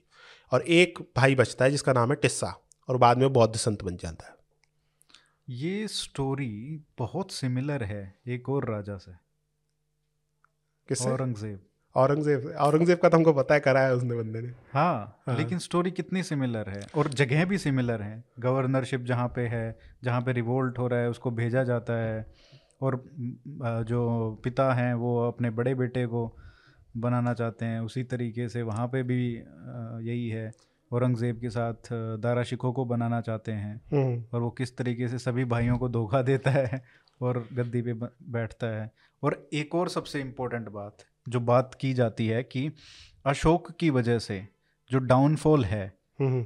वो शुरू हुआ हम्म। मौर्यन एम्पायर का और यही बात औरंगज़ेब के बारे हाँ। में भी मुगल साम्राज्य के बारे में भी बोली जाती है कि वो सबसे बड़े कारण थे कि जो मुगल साम्राज्य का पतन है हम्म। वो उनकी वजह से शुरू हुआ जिस तरीके से उन्होंने इतनी लड़ाइयाँ शुरू की सदरन एक्सपेंशन जो वहीं पे रहे वो पिछले मतलब अपने आखिरी के तीस साल तो हम्म। तो ये सब बातें इतनी सिमिलरिटी है इन दोनों के बीच में जैसे जो पहला पॉइंट है आपका तो मेरे को वही लगता है कि जैसे पूरा का पूरा तो फिक्सलाइज नहीं करा होगा ये श्रीलंकन और दिव्य अवदान ने तो हम्म। कुछ ना कुछ एलिमेंट तो रहा होगा भले सौ भाई नहीं तो हाँ, तीन चार तो होंगे तीन हाँ। चार तो रहे होंगे तो वो तो है उसमें सिस्टम जैसे कुछ हिस्टोरियंस ये बोलते हैं कि अशोक जो है अपनी इंस्क्रिप्शंस में लिखता है भाइयों के बारे में। भाइयों का नाम नहीं लिखता भाइयों और अपने उसका तो उन, उन उनका ये कहना है कि भाई ये भाइयों को लिख रहा है प्लूरल इस्तेमाल करा गया है तो मतलब एक से ज़्यादा बच गए होंगे भाई। हाँ। तो लेकिन वो ज़्यादा सीरियस नहीं लेते। लेकिन ओवरऑल तो है कि भाई थोड़ा ब्लडी वो एपिसोड तो था। और ब्लडी एपिसोड उनके एक तरफ़ से सब हिस्टोरियंस ये एग्री करते हैं कि अशोक नॉन बुद्धिस्ट सोर्स क्या कहते हैं? नॉन बुद्धिस्ट सोर्सेस इस बारे में बहुत कम मतलब कहते ही नहीं है कुछ। जो कहते होंगे उनको हटा दिया होगा शायद। उसमें ये भी है कि जैसे पुराण तो ज़्यादा कुछ डिस्कस ही नहीं करते वो बेसिक उनका वो है क्रोनोलॉजी बताते हैं उसके बाद बताते हैं कौन कौन आया तो ज़्यादा डिटेल तो है नहीं और जैन सोर्सेज में भी इतनी नहीं आती। हम्म। तो ये कलिंगवार वाला भी अच्छा ये बताइए कलिंग वॉर पे ही मतलब कलिंग पे जो हमला करने का कारण क्या था अशोक का? कि इतनी बुरी तरीके से उस पर हमला करना कुचलना और इतना मतलब हत्या का जो नंगा नाच है वो वहाँ पे हुआ। ब्लडीएस्ट बैटल आई थिंक ये ब्लडीएस्ट बैटल तो अब बाकी कोई सोर्सेस थे अशोक खुद कह रहे हैं कि हाँ। मैंने हज़ार लोग इस लड़ाई में मर गए। और डेढ़ लाख के करीब मतलब डिस्प्लेस हुए हैं।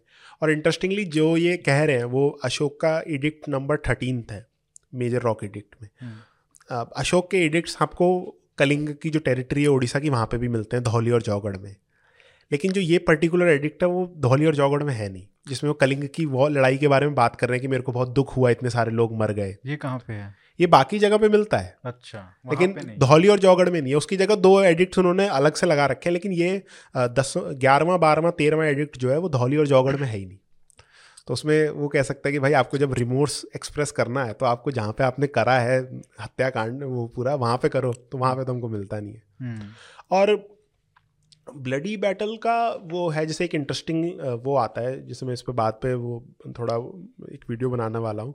तो उसमें क्या है कि शिशुपालगढ़ एक जगह है भुवनेश्वर के पास में ही है। वो हमको देखने को मिलता है कि जो उसका डिज़ाइन है ना, वो कौटिल्य का जो एक प्लान है कि ऐसे फोर्ट्स होने चाहिए, उससे एकदम एग्जैक्ट मिलता है। अच्छा। उसमें थोड़े बहुत चेंजेस हैं जैसे कौटिल्य के हिसाब से आठ गेट होने चाहिए तो उसमें आठ गेट नहीं है।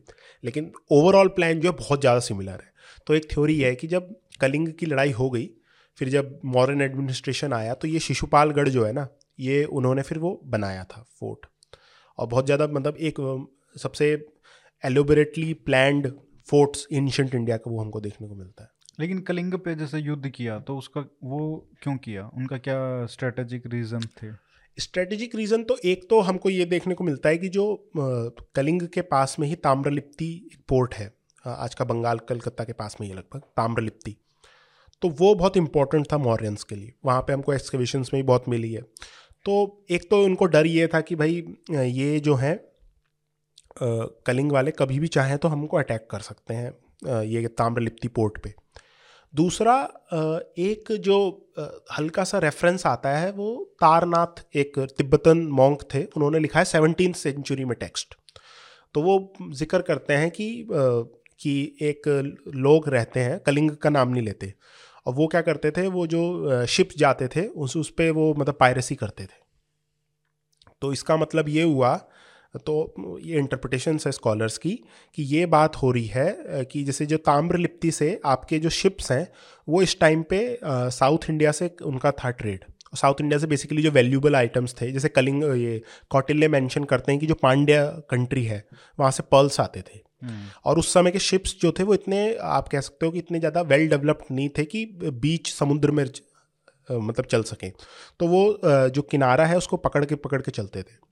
तो कह सकते हैं कि जो कलिंग वाले थे जो ये शिप्स आते थे मॉरियंस इन पे हमला करते होंगे। और एक दूसरा ये आप कह सकते हो कि जो सदर्न इंडिया का जो ट्रे मतलब लैंड रूट है उस वो कलिंग के थ्रू जाता था। तो ये जो ट्रेड सिक्योर करने का रीज़न और तामलिप्ति सिक्योर करने का रीज़न था। और वो बहुत पास है पाटलिपुत्र हाँ, के। और ज़्यादा हाँ, दूर नहीं है पटना और हाँ, उड़ीसा में ज़्यादा अंतर नहीं है। तो एक वो भी था। और दूसरा एक ये भी रहता है ना कि बाकी सारा इलाका जो है आपके पूर्वज करके चले गए। एक ये बेच बच रखा है। तो एक हम्म। अशोक को अपनी भी वर्थ प्रूव करने के लिए कलिंग का वो आया। फिर बदला भी लिया कलिंग वालों ने। हाँ लेकिन इंटरेस्टिंगली वो जब खारवेल लिखते हैं इंस्क्रिप्शन तो उसमें वो अशोक का नाम ही नहीं लिखते वो नंद राजा के बारे में कुछ बोलते हैं। अच्छा। तो क्या पता भाई अशोक के टाइम पे वो कलिंगों के लिए नंद वाले ही थे। क्योंकि एक थ्योरी ये है ना कि बिंदुसार या अशोक के स्टार्टिंग में ये कलिंग का जो रीजन है उस उससे पहले चंद्रगुप्त के टाइम पे क्या पता जैसे नंदों ने ये कॉन्कर कर रखा था एक ये थ्योरी है। और जब ये बिंदुसार या चंद्रगुप्त के टाइम पे जब इन्होंने नंद को डिप्लेस कर, रिप्लेस करा उस टाइम पे कलिंग वाले फिर से इंडिपेंडेंट हो गए। अच्छा। तो एक थ्योरी ये है कि भाई जो जब कल ये खारवेल आए खारवेल लगभग 200 300 200 साल बाद आए तो उनके दिमाग में जो मौर्यन ऑक्यूपेशन था वो नंदा ऑक्यूपेशन जैसा ही था। तो इसीलिए नंद राजा बोल रखा है उन्होंने। और ये जो बुद्धिज़्म के साथ जो इनका रिलेशनशिप है हम्म। वो उसको कैसे देखते हो आप? बुद्धिज़्म जैसे एक फ़ेमस वो है कि कलिंग वॉर के बाद हुआ वो तो नहीं था। क्योंकि जैसे हमको जो इडिक्ट्स हैं अशोक के उसमें माइनर इडिक्ट्स करके आते हैं। तो ये जय जयपुर के पास एक जगह बैरत हम्म। तो वहाँ का एक इडिक्ट है भाभरा इडिक्ट बोलते हैं। उसमें एक पार्ट है माइनर इडिक्ट का। तो उसमें वो क्लियरली कहता है कि एक साल पहले मतलब ढाई साल से मैं ज़्यादा मतलब इतने अच्छे से ध्यान नहीं दे रहा था, अपनी ले वर्शिपर था। लेकिन एक साल से, डेढ़ साल से कुछ ज़्यादा हुआ है, तब से मैं संघ के बहुत पास आ गया हूँ।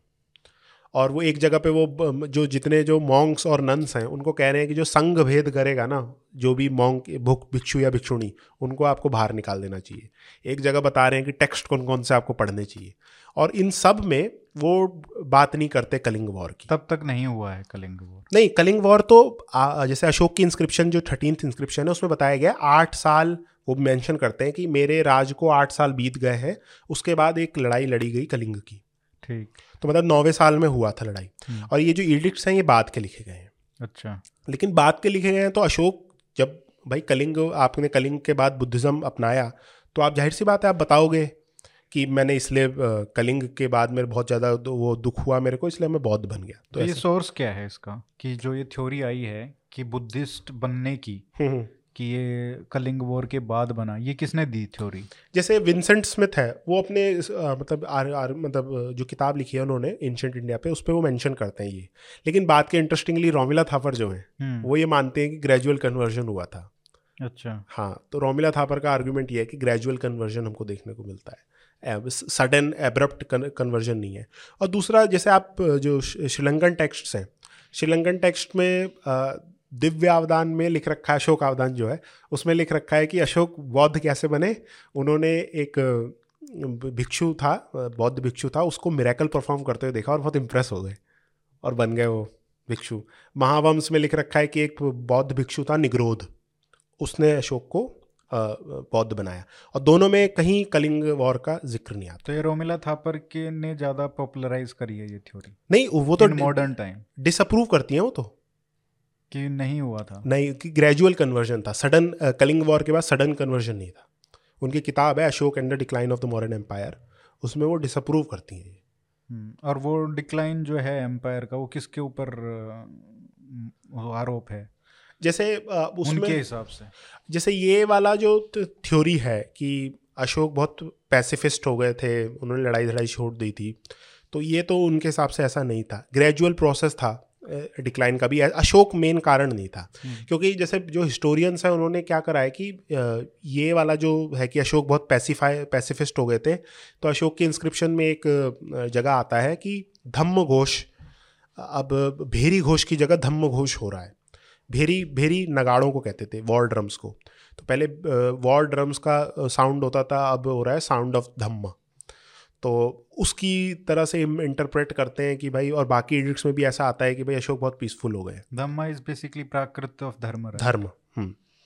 उस पर भी डिबेट है जैसे अर्ली हिस्टोरियंस जो थे आ, उनका ये कहना था वो धर्म को इक्वेट करते हैं बुद्धिज़्म से। रोमिला थापर इंटरेस्टिंगली कहती हैं जो धर्म है वो बुद्धिज़्म नहीं है। और एक एक मोरल ऑर्डर की तलाश है अशोक को। उसका कारण यह है कि अशोक की जो टेरिटरी है बहुत ज़्यादा बड़ी है। उसमें डिफरेंट कल्चर्स हैं। और डिफरेंट कल्चर्स हैं तो डिफरेंट कल्चर्स के लोगों को यूनाइट करने के लिए एक मोरल ऑर्डर चाहिए। और उस मोरल ऑर्डर को मतलब उस यूनिटी के लिए एक फ़िलासफ़ी आई है, धम्म की फ़िलासफ़ी अशोक ने ईजाद करी है। तो उसमें क्या है कि बुद्धिज़्म से कुछ चीज़ें ली गई हैं, लेकिन वो क्लियरली मेंशन करते हैं अपनी एडिक्ट में कि श्रावणों और ब्राह्मणों का आदर होना चाहिए। अपने, उसमें मतलब बेसिक मोरल जो बातें हैं कि अपने बड़ों का सत्कार करो। कुछ जगह पे उन्होंने, जैसे लिख रखा है कि पशु बलि पे उन्होंने मना कर रखा है प्रोहिबिट करा है। तो उसमें कुछ, जैसे एक आर्ग्यूमेंट ये लेते हैं कि पशु बलि को मना कर रहे हैं, जो कि बेसिकली जो वैदिक रिलीजन है, उस पर टारगेट है। ये इंटरप्रिटेशन है। तो ये है। लेकिन ग्रेजुअल डिक्लाइन की बात करी गई है और एक जगह पे ये आता है थ्योरी कि अशोक के बाद जो एम्पायर था, वो दो हिस्सों में बट गया था। ये भी है। अच्छा इनके बाद एक अ, संप्रति करके जो आते हैं इनके अ, अशोक के जो बेटे हैं उनके बारे में ही एक थ्योरी ये बोली जाती है कि वो भी इतने ही कम्पिटेंट थे जितने इनके परदादा थे दादा थे जो तीन पहले तीन है ना बिंदुसार चंद्रगुप्त अशोक तो उतने ही कम्पिटेंट थे। ये कितनी सही है? या ऐसा कुछ हमको सोर्सेज मिलते हैं उनके गवर्न गवर्नेंस के बारे में एडमिनिस्ट्रेशन के बारे में? जैसे अ, अ, जो संप्रति हैं जैसे अशोक बौद्ध धर्म के लिए जो थे, वैसे ही संप्रति हैं जैन धर्म के लिए। उसमें बताया गया है कि डेढ़ लाख स्तूप बताए, बनाए, स्तूप कह रहा हूँ, डेढ़ लाख जैन मंदिर अशोक, ये संप्रति ने बनाए थे। और हमको बताया गया कि संप्रति की उस टाइम पे दो कैपिटल्स थी उज्जैन और पाटलिपुत्र। लेकिन अब वही बात आती है कि इसमें कितनी सच्चाई है, क्योंकि बाकी सोर्सेज नहीं है हमारे पास। और इंस्क्रिप्शंस भी नहीं है। संप्रति की कोई इंस्क्रिप्शन नहीं मिलती हमको। तो वेरीफाई करना कि उनकी टेरिटरी कहाँ पे थी जैन सोर्सेज में हम कितना रिलाय कर सकते हैं ये क्वेश्चन आ जाता है। अशोक का इतना इम्पोर्टेंस जो है भारत के इतिहास में उसके ट्रेडिशन में इतना क्यों है? देखिए बौद्ध धर्म के बौद्ध धर्म के लिए तो अशोक बहुत सेंट्रल रोल पे प्ले करते हैं। लेकिन जैसे बात आती है कि जब ये जब अंग्रेज़ जितने भी स्कॉलर्स थे इन्होंने एटीन सेंचुरी में जब पढ़ना शुरू करा तो अशोक इतने पॉपुलर नहीं थे इंडियन कल्चर में। और जब ये डिसाइफर करते हैं जेम्स प्रिंसेप 1831 में जो ब्राह्मी स्क्रिप्ट है और इंटरेस्टिंगली जो मेन जो इंस्क्रिप्शन थी जो मेन पिलर एडिक्ट था वो यहाँ का था फिरोशा कोटला का। अच्छा। हाँ फिरोशा कोटला का एडिक्ट था और उस समय जो ये एडिक्ट था उसको कहते थे भीम की लठ हम्म। भीम की लाठी। और ये भीम की लाठी का कॉन्सेप्ट जो ये कौशाम्बी में आज का इलाहाबाद है प्रयागराज वहाँ पे जो एडिक्ट है उसको कहते थे भीम की गदा। अच्छा। हाँ तो बड़ा वो इंटरेस्ट तो ये जो भीम की लट उसमें पर्शियन फिरोशा कोटला ने यहाँ पे लाया था। तो जब उसने ये जेम्स प्रिंसेप ने डिसाइफर करा तो उसमें राज मतलब जो इंस्क्रिप्शन शुरू होती है वो शुरू होती है देवनम देवनाम पिय पियदासी पियदसी लाजा एवं आहा। तो ये देव देवानाम पिय पियदासी कौन है? देवनाम पिय मतलब संस्कृत का हो गया देवानाम प्रिय। हम्म। देवों का जो प्रिय है प- प्रियदसी मतलब प्रियदर्शिन। प्रियदर्शिन मतलब देखने में जो प्रिय हो। लाजा को जो प्राकृत में राजा लाजा हो गया। और- हम्म, प्रियदर्शी। प्रियदर्शन। हाँ मेरे को लगता है नेहरू ने भी अपनी बेटी का नाम शायद उसी के नाम पे रखा होगा। हाँ नेहरू जी तो बहुत क्योंकि वो थे। काफ़ी इंस्पायर्ड थे हाँ। अशोका से। तो एवं अह मतलब कहता देवनाम प्रिय प्रियदर्शन राजा कहता है। तो ऐसे शुरू होती है। अब उनको दिक्कत थी ये प्रिंसेप कोई देवनाम प्रिय प्रियदासी कौन है? और उनके हिसाब से स्टार्टिंग की उनकी थ्योरी ये थी कि ये देवनाम प्रिय कोई क्योंकि रिलेशन बुद्धिज़्म से था बुद्धिस्ट सोर्सेज में। कि ये अशोक अशोक नहीं होगा कोई अशोक तो वो जानते भी नहीं थे पहली बात। तो उनको लगता था कि ये कोई श्रीलंकन राजा के बारे में है उसने बौद्ध धर्म को सपोर्ट करता था उसने यहाँ पे इंस्क्रिप्शंस लिखवाई होंगी। तो फिर बाद में जब ये महावंश ट्रांसलेट होनी शुरू हुई उसी उसी साल तब उन्हों उसमें आता है प्रियदर्शी इस्तेमाल करा गया है प्रियदर्शन अशोक अशोक के के लिए। हम्म, और फिर ये कंफर्म कब होता है? कि उन्नीस सौ तेरह वेरह के टाइम पे कर्नाटक में एक जगह है मस्की। हम्म, वहाँ पे हमको इस्तेमाल होती है उसमें इंस्क्रिप्शन में मेंशन हो रखा है प्रियदर्शन अशोक तो उससे कंफर्म हो गया कि भाई ये जो प्रियदर्शन है वो अशोक है। ठीक है। इंडिया आफ्टर अशोक का। उसके बाद कौन आता है? समृद्धि की बात की हमने। उसके बाद कौन है? जैसे उनके बारे में कितना पता है हमको? बहुत कम पता है। मतलब हमको आप तो मतलब डिक्लाइन शुरू होता गया उसके बाद फिर it's not that effective an empire any more या फिर कोई इन्वेजन्स होते हैं या कोई और नई एम्पायर बन उभर उभर के आता है भारत का? उस समय ग्रीक इन्वेजन तो होने शुरू हो गया था 180 एक, एक के आसपास ग्रीक इन्वेजन शुरू हो गया था। और अशोक के बाद जो है हमको एक करेक्ट क्रोनोलॉजी तो पता नहीं है। एक जो राजा है अशोक के बाद जो आया था वो उसका नाम है दशरथ। और उसकी एक वो स्पेशल इसलिए है कि वो अपनी एक इंस्क्रिप्शन वो छोड़ के चले गए हैं। उसमें वो कहीं नहीं कहते कि मैं मौर्य हूँ लेकिन वो टाइटल इस्तेमाल करते हैं देवनाम प्रिय। हम्म, तो तो और दूसरा जो ब्रह्मी है जो स्कॉलर्स ने जो एनालाइज करा तो जो ब्रह्मी का स्टाइल है वो अशोक के इंस्क्रिप्शन से बहुत सिमिलर है। अच्छा। तो इसका मतलब उनका आर्ग्यूमेंट ये है कि ज़्यादा टाइम पास नहीं हुआ होगा। और पुराणिक सोर्सेस में दशरथ लिस्ट में आता है मौर्यन साम्राज्य के हम्म। मतलब जो मौर्यन रूलर्स थे। तो उनका ये कहना है कि भाई तो एक थ्योरी है और फिर दशरथ के साथ एक राजा इस्तेमाल आते हैं कुणाल करके। हम्म। अब कुणाल इंटरेस्टिंगली जो बुद्धिस्ट सोर्सेज हैं उसमें स्पेशल मेंशन है और राज तरंगणी में भी बहुत मेंशन है। राज तरंगणी में अशोक भी मेंशन है अशोक को स्पेशली बोला गया है कि श्रीनगरी उन्होंने फाउंड करी। और जैसे मैंने बात करना भूल गया कि अशोक का स्पेशली मेंशन जो आता है वो आइन अकबरी में भी आता है। अच्छा। हाँ। और आइन अकबरी में वो बेसिकली राज तरंगनी की उठा रहे हैं। राज जब आए अबुल फजल लिख रहा है तो राज तरंगनी एज ए सोर्स इस्तेमाल कर रहा है। तो राज तरंगनी में मेंशन है। और राज तरंगनी में अशोक के बारे में लिख रखा है कि वो फॉलोअर हैं जीन रिलीजन के। हाँ अब लेकिन पता है दिक्कत क्या है इसमें कि जी ट्वेल्थ सेंचुरी में ये लिखी गई थी राज तरंगनी। और उसी समय क्या है हमको एक इंस्क्रिप्शन मिलती है यहाँ पे आपके सारनाथ में हम्म, गोविंद चंद्र की। गाढ़वाल राजा था एक। तो उन वो गोविंद चंद जो है वो अपनी इंस्क्रिप्शन में बौद्ध को कहते हैं जीन थे अच्छा। तो इसीलिए मतलब हमको यहाँ पे कंफ्यूज नहीं होना चाहिए कि जैन धर्म की बात हो रही है। लेकिन जब ये अबुल फजल लिखते हैं तो अबुल फजल कहते हैं कि अशोक ने ब्राह्मणिकल रिलीजन को हटा के ये जैन धर्म लाया था। अब लेकिन जो ब्राह्मणिकल टर्म है ना इसमें मैं क्लैरिफाई नहीं है कि अशु अबुल फजल ने ये यूज़ करी थी नहीं क्योंकि जो मैं, मैं क्या कि मतलब मेरे को ओरिजिनल मैन्यूस्क्रिप्ट मेरे को नहीं दिख पाई मैंने खोजने की कोशिश करी।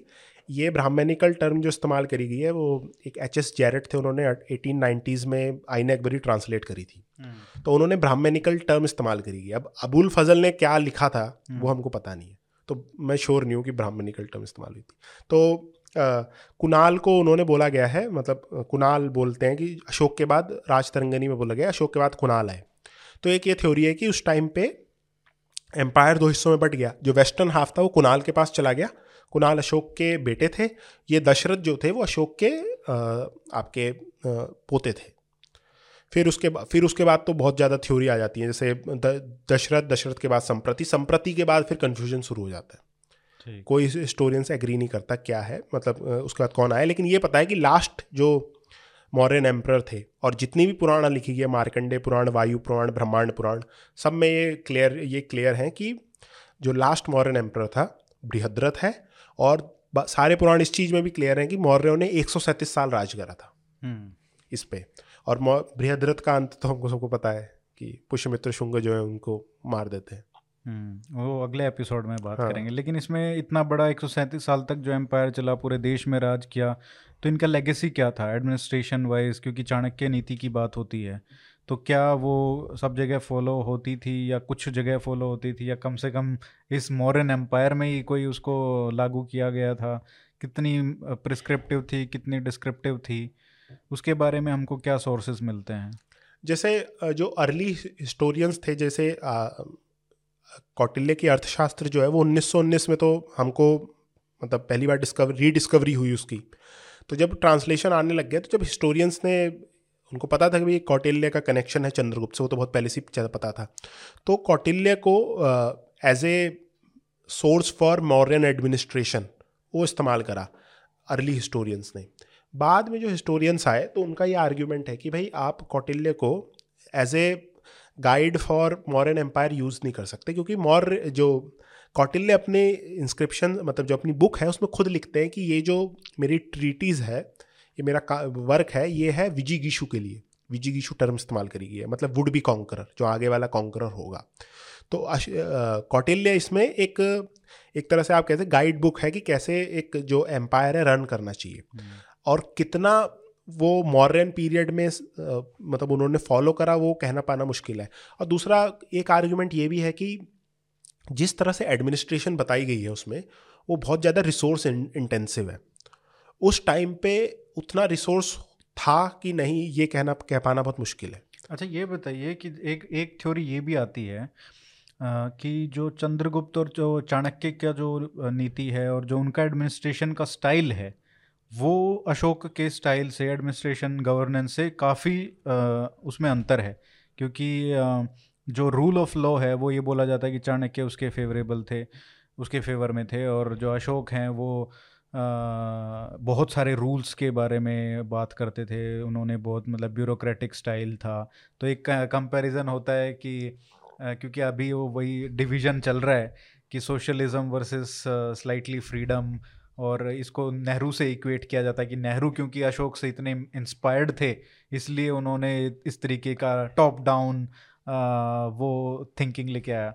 लेकिन जब शायद चाणक्य को पढ़ते हैं तो उन्होंने भी इतने सारे रूल्स और वो सब बताया है, पूरा सिस्टम बट ये डिफरेंस बताया जाता है कि वो रूल ऑफ़ लॉ था और ये मतलब अपने तरीके से रूल पे रूल बनाते रहते थे। देखिए मोर अशोक के बारे में अशोक की एडमिनिस्ट्रेशन क्या थी क्यों अशोक वो बेसिकली उसकी उनकी इंस्क्रिप्शन इस्तेमाल कर रहे हैं हम इंस्क्रिप्शंस में वो ज़्यादा कुछ कहते मतलब एक एक एक बार वो कहते हैं कि मेरे जितने भी all all all people are my children तो एक पैटर्नल एटीट्यूड तो था हाँ. लेकिन इंस्क्रिप्शन जो है वो डील नहीं कर रही है इस एडमिनिस्ट्रेशन से एग्जैक्टली exactly. जो अशोक की इंस्क्रिप्शन है। उसका जो मतलब मेन अशोक का फोकस है वो गैस है भी हो सकता है वो सिंपली हाँ धम्म के बारे में डिस्कस कर रहे हैं। हम्म। लेकिन और अशोक क्या है उसमें डिस्कस करते हैं धम्म महात्मा महामात्र तुमको घूम घूम के ये करना है। लेकिन और बहुत ज़्यादा डिटेल तो है नहीं। लेकिन आप कौटिल्य को पढ़ोगे ना तो कौटिल्य कुछ मामलों में उनका है कि वो एज ए मतलब स्टेट को बहुत होना वो बहुत ज़्यादा स्ट्रांग होना चाहिए। उनके हिसाब हाँ। से मतलब जिस हिसाब से उन्होंने लिख रखी है चीज़ें कि स्टे, स्टेट का अपना लैंड है। स्टेट अपना लैंड है वहाँ पे लोग उसको उसकी फिक्स कर रखी है कि वहाँ पे लोग अगर खेती करेंगे तो उनका कितना होगा। जितनी भी माइंस हैं वो सारी की सारी स्टेट स्टेट ओन करेगा। प्राइवेट हाँ। नहीं कर सकता। तो ये इसमें इस, इसमें तो ये तो सोशलिज्म है तो उस हिसाब से जैसे जो मॉडर्न तो कहीं ना कहीं फिर से मेरे ख्याल से रेट्रोफिटिंग करने हाँ। की कोशिश की जाती है अपने हीरोज ढूंढे जाते हैं हिस्ट्री में जाके कि चलो ये नेहरू जैसा लग रहा है इसको क्योंकि नेहरू ने उसको काफ़ी पैटर्नाइज किया अशोक चक्र को इतना नेशनल एम्बलम बनाया तो वो एक तरीके से उसको ये देखा जाता है कि शायद चाणक्य को रेट्रोफिट किया जाता है कि हाँ ये नहीं अब हम अब चेंज हो रहा है। हम्म, हम्म। है ना? थोड़ा फ्रीडम है कैपिटलिज्म है तो उससे कहीं ना कहीं इक्वेट हम कर सकते हैं रूल ऑफ़ लॉ को जस्टिफाई करके। तो एक पीछे जाके उसको जस्टिफिकेशन करने का अप्रोप्रिएशन करने का अपने अपने हीरोज़ का जो ट्रेंड चल ही रहा है पूरे देश में तो वो शायद एक ये हो सकता है। हाँ जैसे उसमें अशोक मतलब कुछ मामलों में आप कह सकते हो कौटिल्य को टर्म इस्तेमाल कर सकते हो पैरानॉइड है। हाँ. कि जो स्टेट मशीनरी है वो अच्छे से जैसे उनका है कि भाई हर जगह पे आपके स्पाइज होने चाहिए। बिल्कुल। तो उस हिसाब से देखा जाए तो भाई उनको जो इंडिविजुअल फ्रीडम तो उनके लिए इंडिविजुअल फ्रीडम नहीं स्टेट जो है वो सुप्रीम सुप्रीम है। और उसमें भी जैसे अशोक में सेवन हिस्से हैं स्टेट्स के। और उसमें भी वो कहते हैं ट्रेजरी जो है वो सबसे इंपॉर्टेंट है। आर्मी भी नहीं। कि राजा के पास अगर कोष है तो आर्मी भी आ जाएगी। कोष नहीं रहेगा तो ना आर्मी रहेगी ना कुछ। तो हम्म। उस हिसाब से बहुत अशोक मतलब आप कह सकते हो कि एक एक मतलब कौटिल्य जो है एक एक चीज़ उनके लिए ये चीज़ ऐसे होनी चाहिए ऐसे। आप बेसिक अगर अशोक मतलब कौटिल्य का देखना है किस हिसाब से वो अपने ट्रीटीज लिख रहे हैं तो जो शेड्यूल बता रखा है किंग का क्या शेड्यूल होना चाहिए? एक एक मिनट उसमें है कि ये करना चाहिए ये करना चाहिए तो वो उसमें पता लगता है कि भाई ये आदमी जो है टाइम टेबल पहले से ही चल रहा है। हाँ वो बहुत पर्टिकुलर है कि ऐसे ऐसे चीज़ें होनी चाहिए ज़्यादा फ्रीडम अलाउड नहीं करते करेंगे।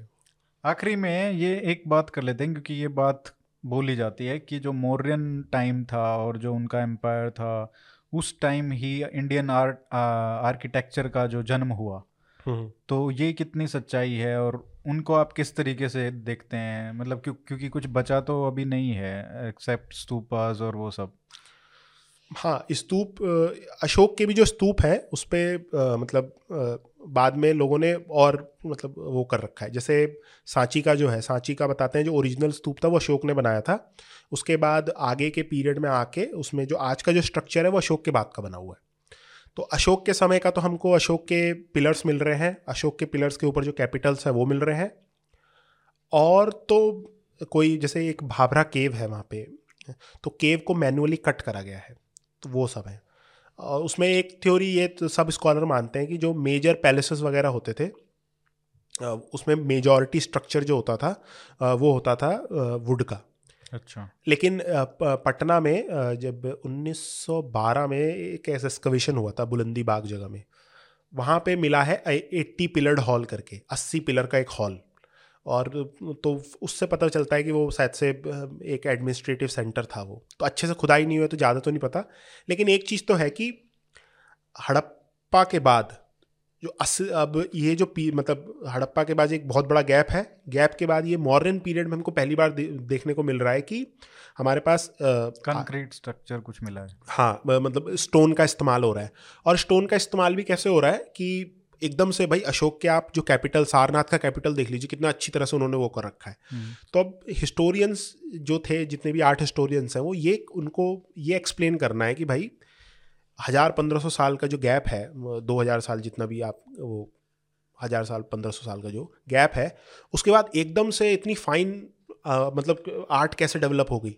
तो हमको एवोल्यूशन तो देखने को नहीं मिल रहा। तो उसको एक्सप्लेन करने के लिए एक थ्योरी तो ये है कि जो एलेक्जेंडर का इन्वेजन हुआ उसने पर्शियन एम्पायर तबाह कर दिया।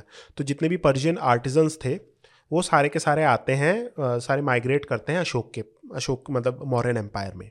अच्छा। और मौर्यन एम्पायर में आके वो फिर ये स्ट्रक्चर्स बना रहे हैं।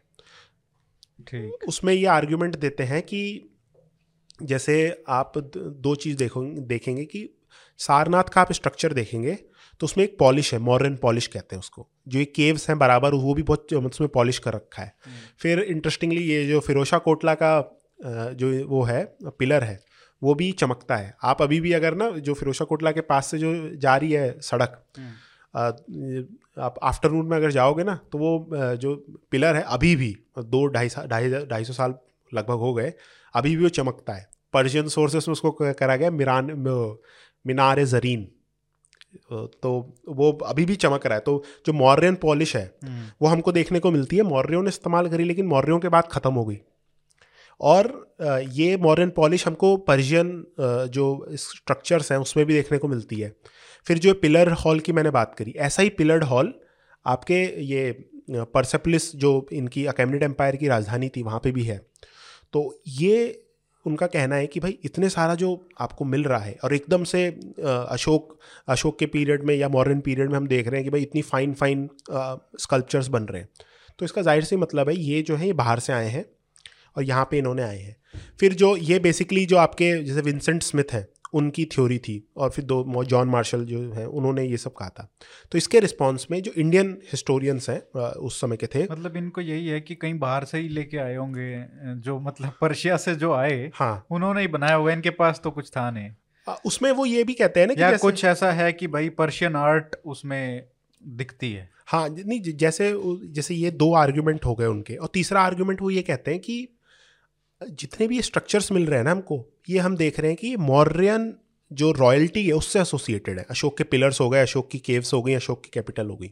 कोई भी ऐसा स्ट्रक्चर नहीं दिख रहा जिससे हम ये कह सकते हैं कि जो आम लोग थे, उन्होंने बनाया हो। जैसे बाद के जो आपके बारहूत का स्तूप है बारकूत के स्तूप में हमको इंस्क्रिप्शंस मिलती हैं कि ये यहाँ के मोंक ने बनाई है यहाँ के भिक्षु ने बनाई है यहाँ के संघ जो थे लोग एक गिल्ड थी उसने बनाई है। हम्म। तो उसका मतलब है कि जो आम लोग हैं वो बना रहे हैं। स्टेट से बाहर। हाँ नॉन स्टेट एक्टर्स पेटरनाइज कर रहे हैं लेकिन ये जो मॉडर्न आर्ट में हमको नहीं दिखता। हम्म। तो उसका क्या पता हो तो मतलब lack of evidence is not an evidence कि एब्सेंस ऑफ़ वो एक कोर्ट है ना? हाँ हाँ। कि absence of evidence is not an evidence of absence हाँ हाँ। तो ज़रूरी नहीं है कि वो एविडेंस नहीं है तो इसका मतलब वो है ही नहीं चीज़। लेकिन वो लेकिन वो आता है ना कि जैसे हिस्टोरियंस तो जो एविडेंस है उसी पे कर सकते हैं। हम गैस वो तो, तो है वो तो है। तो, तो एक तो ये थ्योरी होगी तो फिर उसके रिस्पॉन्स में इंडियन हिस्टोरियंस ने कहा कि ऐसा नहीं है एक लंबा कल्चर चला आ रहा है और उसमें इंटरेस्टिंगली एक स्कॉलर थे John Irwin non Indian scholar उन्होंने बेसिक थ्योरी दी और उनका कहना था कि जब आप ये पिलर्स देखेंगे मॉडर्न पिलर्स तो हमको ये देखने को मिलता है कि ये एक समय के बने हुए नहीं है क्योंकि कुछ पिलर्स जैसे आपका ये दिल्ली का पिलर है फिरोशा कोटला वाला वो है पॉलिश्ड। अब आप चले जाए वैशाली में वैशाली का जो पिलर है वो पॉलिश्ड नहीं है। फिर सारनाथ का जो स्कल्पचर है जो अब आज का जो सिंबल बन रखा है सत्यमेव जयते जो ऊपर है लॉ एंड कैपिटल जो इंडियन स्टेट का सिंबल है हम्म। वो है पॉलिश्ड। लेकिन तो एक इम्पोर्टेंस की भी बात हो सकती है ना? रादर देन पीरियड अलग अलग होने के हम्म। आप मान लीजिए कि कुछ चीज़ बना रहे हैं आप दिल्ली में उसको अच्छे से बनाएँगे पॉलिश वोलिश करेंगे या कहीं गाँव में या दूर कहीं उसको जो सेकेंडरी टाउन है टायर टू टाउन है या टायर थ्री टाउन है उसमें शायद आप उतना मेहनत नहीं करेंगे जस्ट रेप्लिका बना देंगे उस तरीके से बट वो उसको इतना मेहनत नहीं करवाएँगे उसके ऊपर नहीं लेकिन फिर उस हिसाब से हमको देखना पड़ेगा कि कोई पर्टिकुलर रीजन में पॉलिश मिलने चाहिए जैसे आपके मेरठ में पॉलिश ये जो ओरिजिनल था आपका पिलर हम्म। ये मेरठ का था या फिर या फिर हरियाणा में जो टोपरा ये हरियाणा का था तो क्योंकि दो पिलर हैं दिल्ली में एक है आपका ये फिरोशा कोटला में और एक है आपका ये नॉर्थ कैंपस के पास वहाँ पे तो पॉलिश्ड कैपिटल यहाँ मिल रहा है। सारनाथ का जो कैप पिलर है वो भी पॉलिश्ड था। तो कोई एक फिक्स लोकेशन नहीं है। दूसरा क्या है जो स्टाइल भी है ना कैपिटल का आप वैशाली का कैपिटल देखोगे और दूसरी जगह कैपिटल देखोगे तो काफ़ी अलग सा स्टाइल है। अच्छा। तो एक तो पॉलिश का फ़र्क है। फिर दूसरा क्या है ना कि जो पिलर है पिलर के अंदर का जो चीज़ है जिस उस पर पिलर रेस करा गया है उसकी टेक्नोलॉजी भी हल्की सी अलग है। हम्म, जैसे जो अर्ली जो पिलर्स हैं जो ये जॉन अरविन ने जब स्टडी करी तो उसने उन्होंने ये देखा कि कुछ पिलर जैसे सारे पिलर जो खड़े हैं उनको तो खोद के देख नहीं सकते लेकिन जो कुछ पिलर जो गिर गए थे बाद में उनको मतलब हमको रिकवर करा एक्सकविशन में निकले तो उसमें उन्होंने देखा कि जो गिरे हुए पिलर्स हैं ना उनको सीधे खोद रखा है मतलब खोदा और सीधे पिलर गाड़ के छोड़ दिया। हम्म, तो उनका ये कहना है कि ये जो प्रैक्टिस है ये दर्शाती है कि इससे पहले लकड़ी के पिलर होते थे तो लकड़ी वेट तो ज़्यादा होता नहीं है लकड़ी का। तो सिंपल खोदा लकड़ी का पिलर डाल दिया और मतलब मिट्टी पाट दी हो गया काम। अब आप जब पत्थर के साथ ये कर रहे हो पत्थर का अपना वेट चालीस चालीस टन के ये पिलर होते थे। तो चालीस टन का पिलर है और मिट्टी में ऐसे आपने गाड़ रखा है तो जब बारिश वारिश होगी मिट्टी हल्की होगी हल्की हवा हवा चलेगी तो डिसबैलेंस होकर गिरेगा और इसीलिए गिरे हैं वो। ये लेकिन कितने सालों तक या ये दबे हुए मिले हैं? दबे हुए मिले हैं। जैसे रामपुरवा का जो पिलर था हम्म, रामपुरवा की कहानी क्या है ना?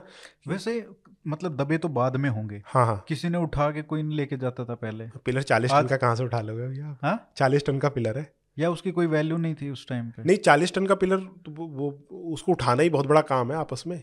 उस इसीलिए देखते हैं हम पिलर जो हैं जितने भी अशोक के पिलर हैं वो सारे के सारे गंगा वैली के आसपास हैं हाँ। कि नदियों से ट्रांसपोर्टेशन हुआ था उनका। ओ तो चालीस टन का पिलर तो उठाना ही बहुत मुश्किल है। कई लोग तो उठा सकते होंगे। नहीं कई लोग फिर उसको उठा के करेंगे क्या दूसरा वही उसका कोई इम्पोर्टेंस नहीं होगा। हाँ, तो और दूसरा क्या है कि जैसे जो रामपुरवा का जो पिलर था ना उसमें वो ए, मतलब गैस भी करते हैं कि लगभग ये 300-400 साल पहले तीन सौ तीन सौ साल तक ये टिका रहा। उसके बाद एक टाइम पे बहुत ज़्यादा बाढ़ आई होगी उस इलाके में। और बाढ़ आने के बाद जो मिट्टी है वो थोड़ी दलदली सी हुई और हवा हवा तेज चली होगी और गिर गया। और किसी ने ध्यान ही नहीं दिया कि गिर हाँ। रहा है या या फ़ेज़ इतना चेंज हो गया कि किसी को फ़र्क ही नहीं पड़ता है कि इसमें क्या लिखा है लैंग्वेज चेंज हो गई है क्योंकि लैंग्वेज भी तो बहुत चेंज हुई है ना।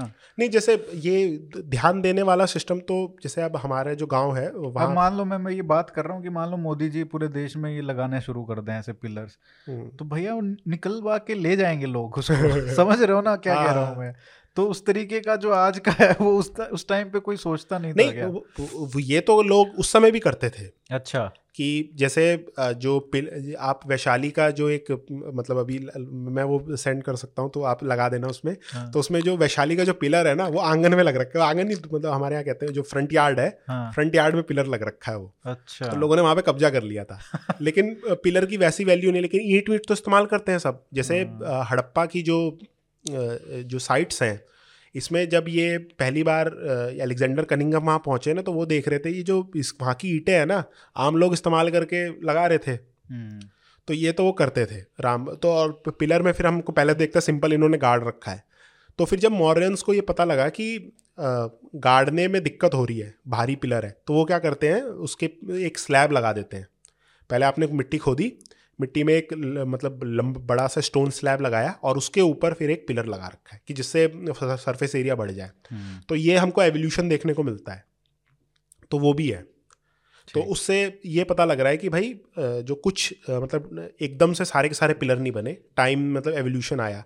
तो उसमें कुछ स्कॉलर्स का ये कहना है कि तो जैसे पर्शियन एम्पायर तो एंड हुआ आपका एलेक्जेंडर के टाइम पे। हम्म, तो इसका मतलब ये हुआ कि चंद्रगुप्त के समय में ये पिलर बने उसी समय आए वो हो गया और एलिग मतलब लगभग चंद्रगुप्त ने चौबीस साल राज करा बिंदुसार ने पचास साल। पचास साल के गैप के बाद फिर ये अशोक ने बनाने शुरू करे। हाँ, और अशोक क्या अशोक तो बोलते हैं कि भाई उन्होंने लगभग बारह या तेरह साल बाद ये इंस्क्रिप्शन सोलह साल ऐसे कुछ है कि ये पिलर लगाने शुरू करे। हाँ, तो लगभग 65 आपका। पैंसठ साल हो गए तो एवोल्यूशन आ गया। तो लेकिन जो मेन जैसे वी एस अग्रवाल बहुत प्रोमिनेंट आर्ट हिस्टोरियन थे निहार रंजन ने, उनका कहना है कि कुछ ना कुछ इन्फ्लुएंस तो है। लेकिन वो ये बात करते हैं फ्यूजन हुआ होगा। फ्यूजन में जैसे ग्रीक्स जो इंडियन सिंबल्स हैं, जैसे कमल का हंस ये सब हमको यहाँ देखने को मिलते हैं। तो उन्होंने आर्ट इंस्पायर थे और क्या पता कि आर्टिजन्स भी यूज़ करे हो, लेकिन फिर इंडियन वो भी इस्तेमाल होता है। और ये देखिए ना, जब इन्वेजन हो रहा है वहाँ से ग्रीक इन्वेजन हम्म। हो रहा है। तो क्या ग्रीक का भी हमको इन्फ्लुएंस मिलता है उस कल्चर का आर्किटेक्चर का? वो भी इन्फ्लुएंस है या वो कब आना शुरू होता है हमको देखने को वो तो बाद में आना शुरू बाद में आता है। इस पीरियड में ये अकेमिनिड इन्फ्लुएंस आप कह सकते हो आर्ट पे है तो ग्रीक इन्फ्लुएंस तो बहुत कम है। बहुत। और पहले जैसे जो थ्योरी थी कि भाई पंचमार्क कॉइन्स ग्रीक वो तो डिसअप्रूव हो गई जब ये मिला था। हम्म, हम्म। तो चलिए जय भाई अगली बार जब मिलेंगे तो नया एपिसोड नए फ़ेज़ ऑफ़ हिस्ट्री और नई सदी में एंटर हम्म। होंगे। बहुत बहुत धन्यवाद। Thank you. थैंक यू भैया।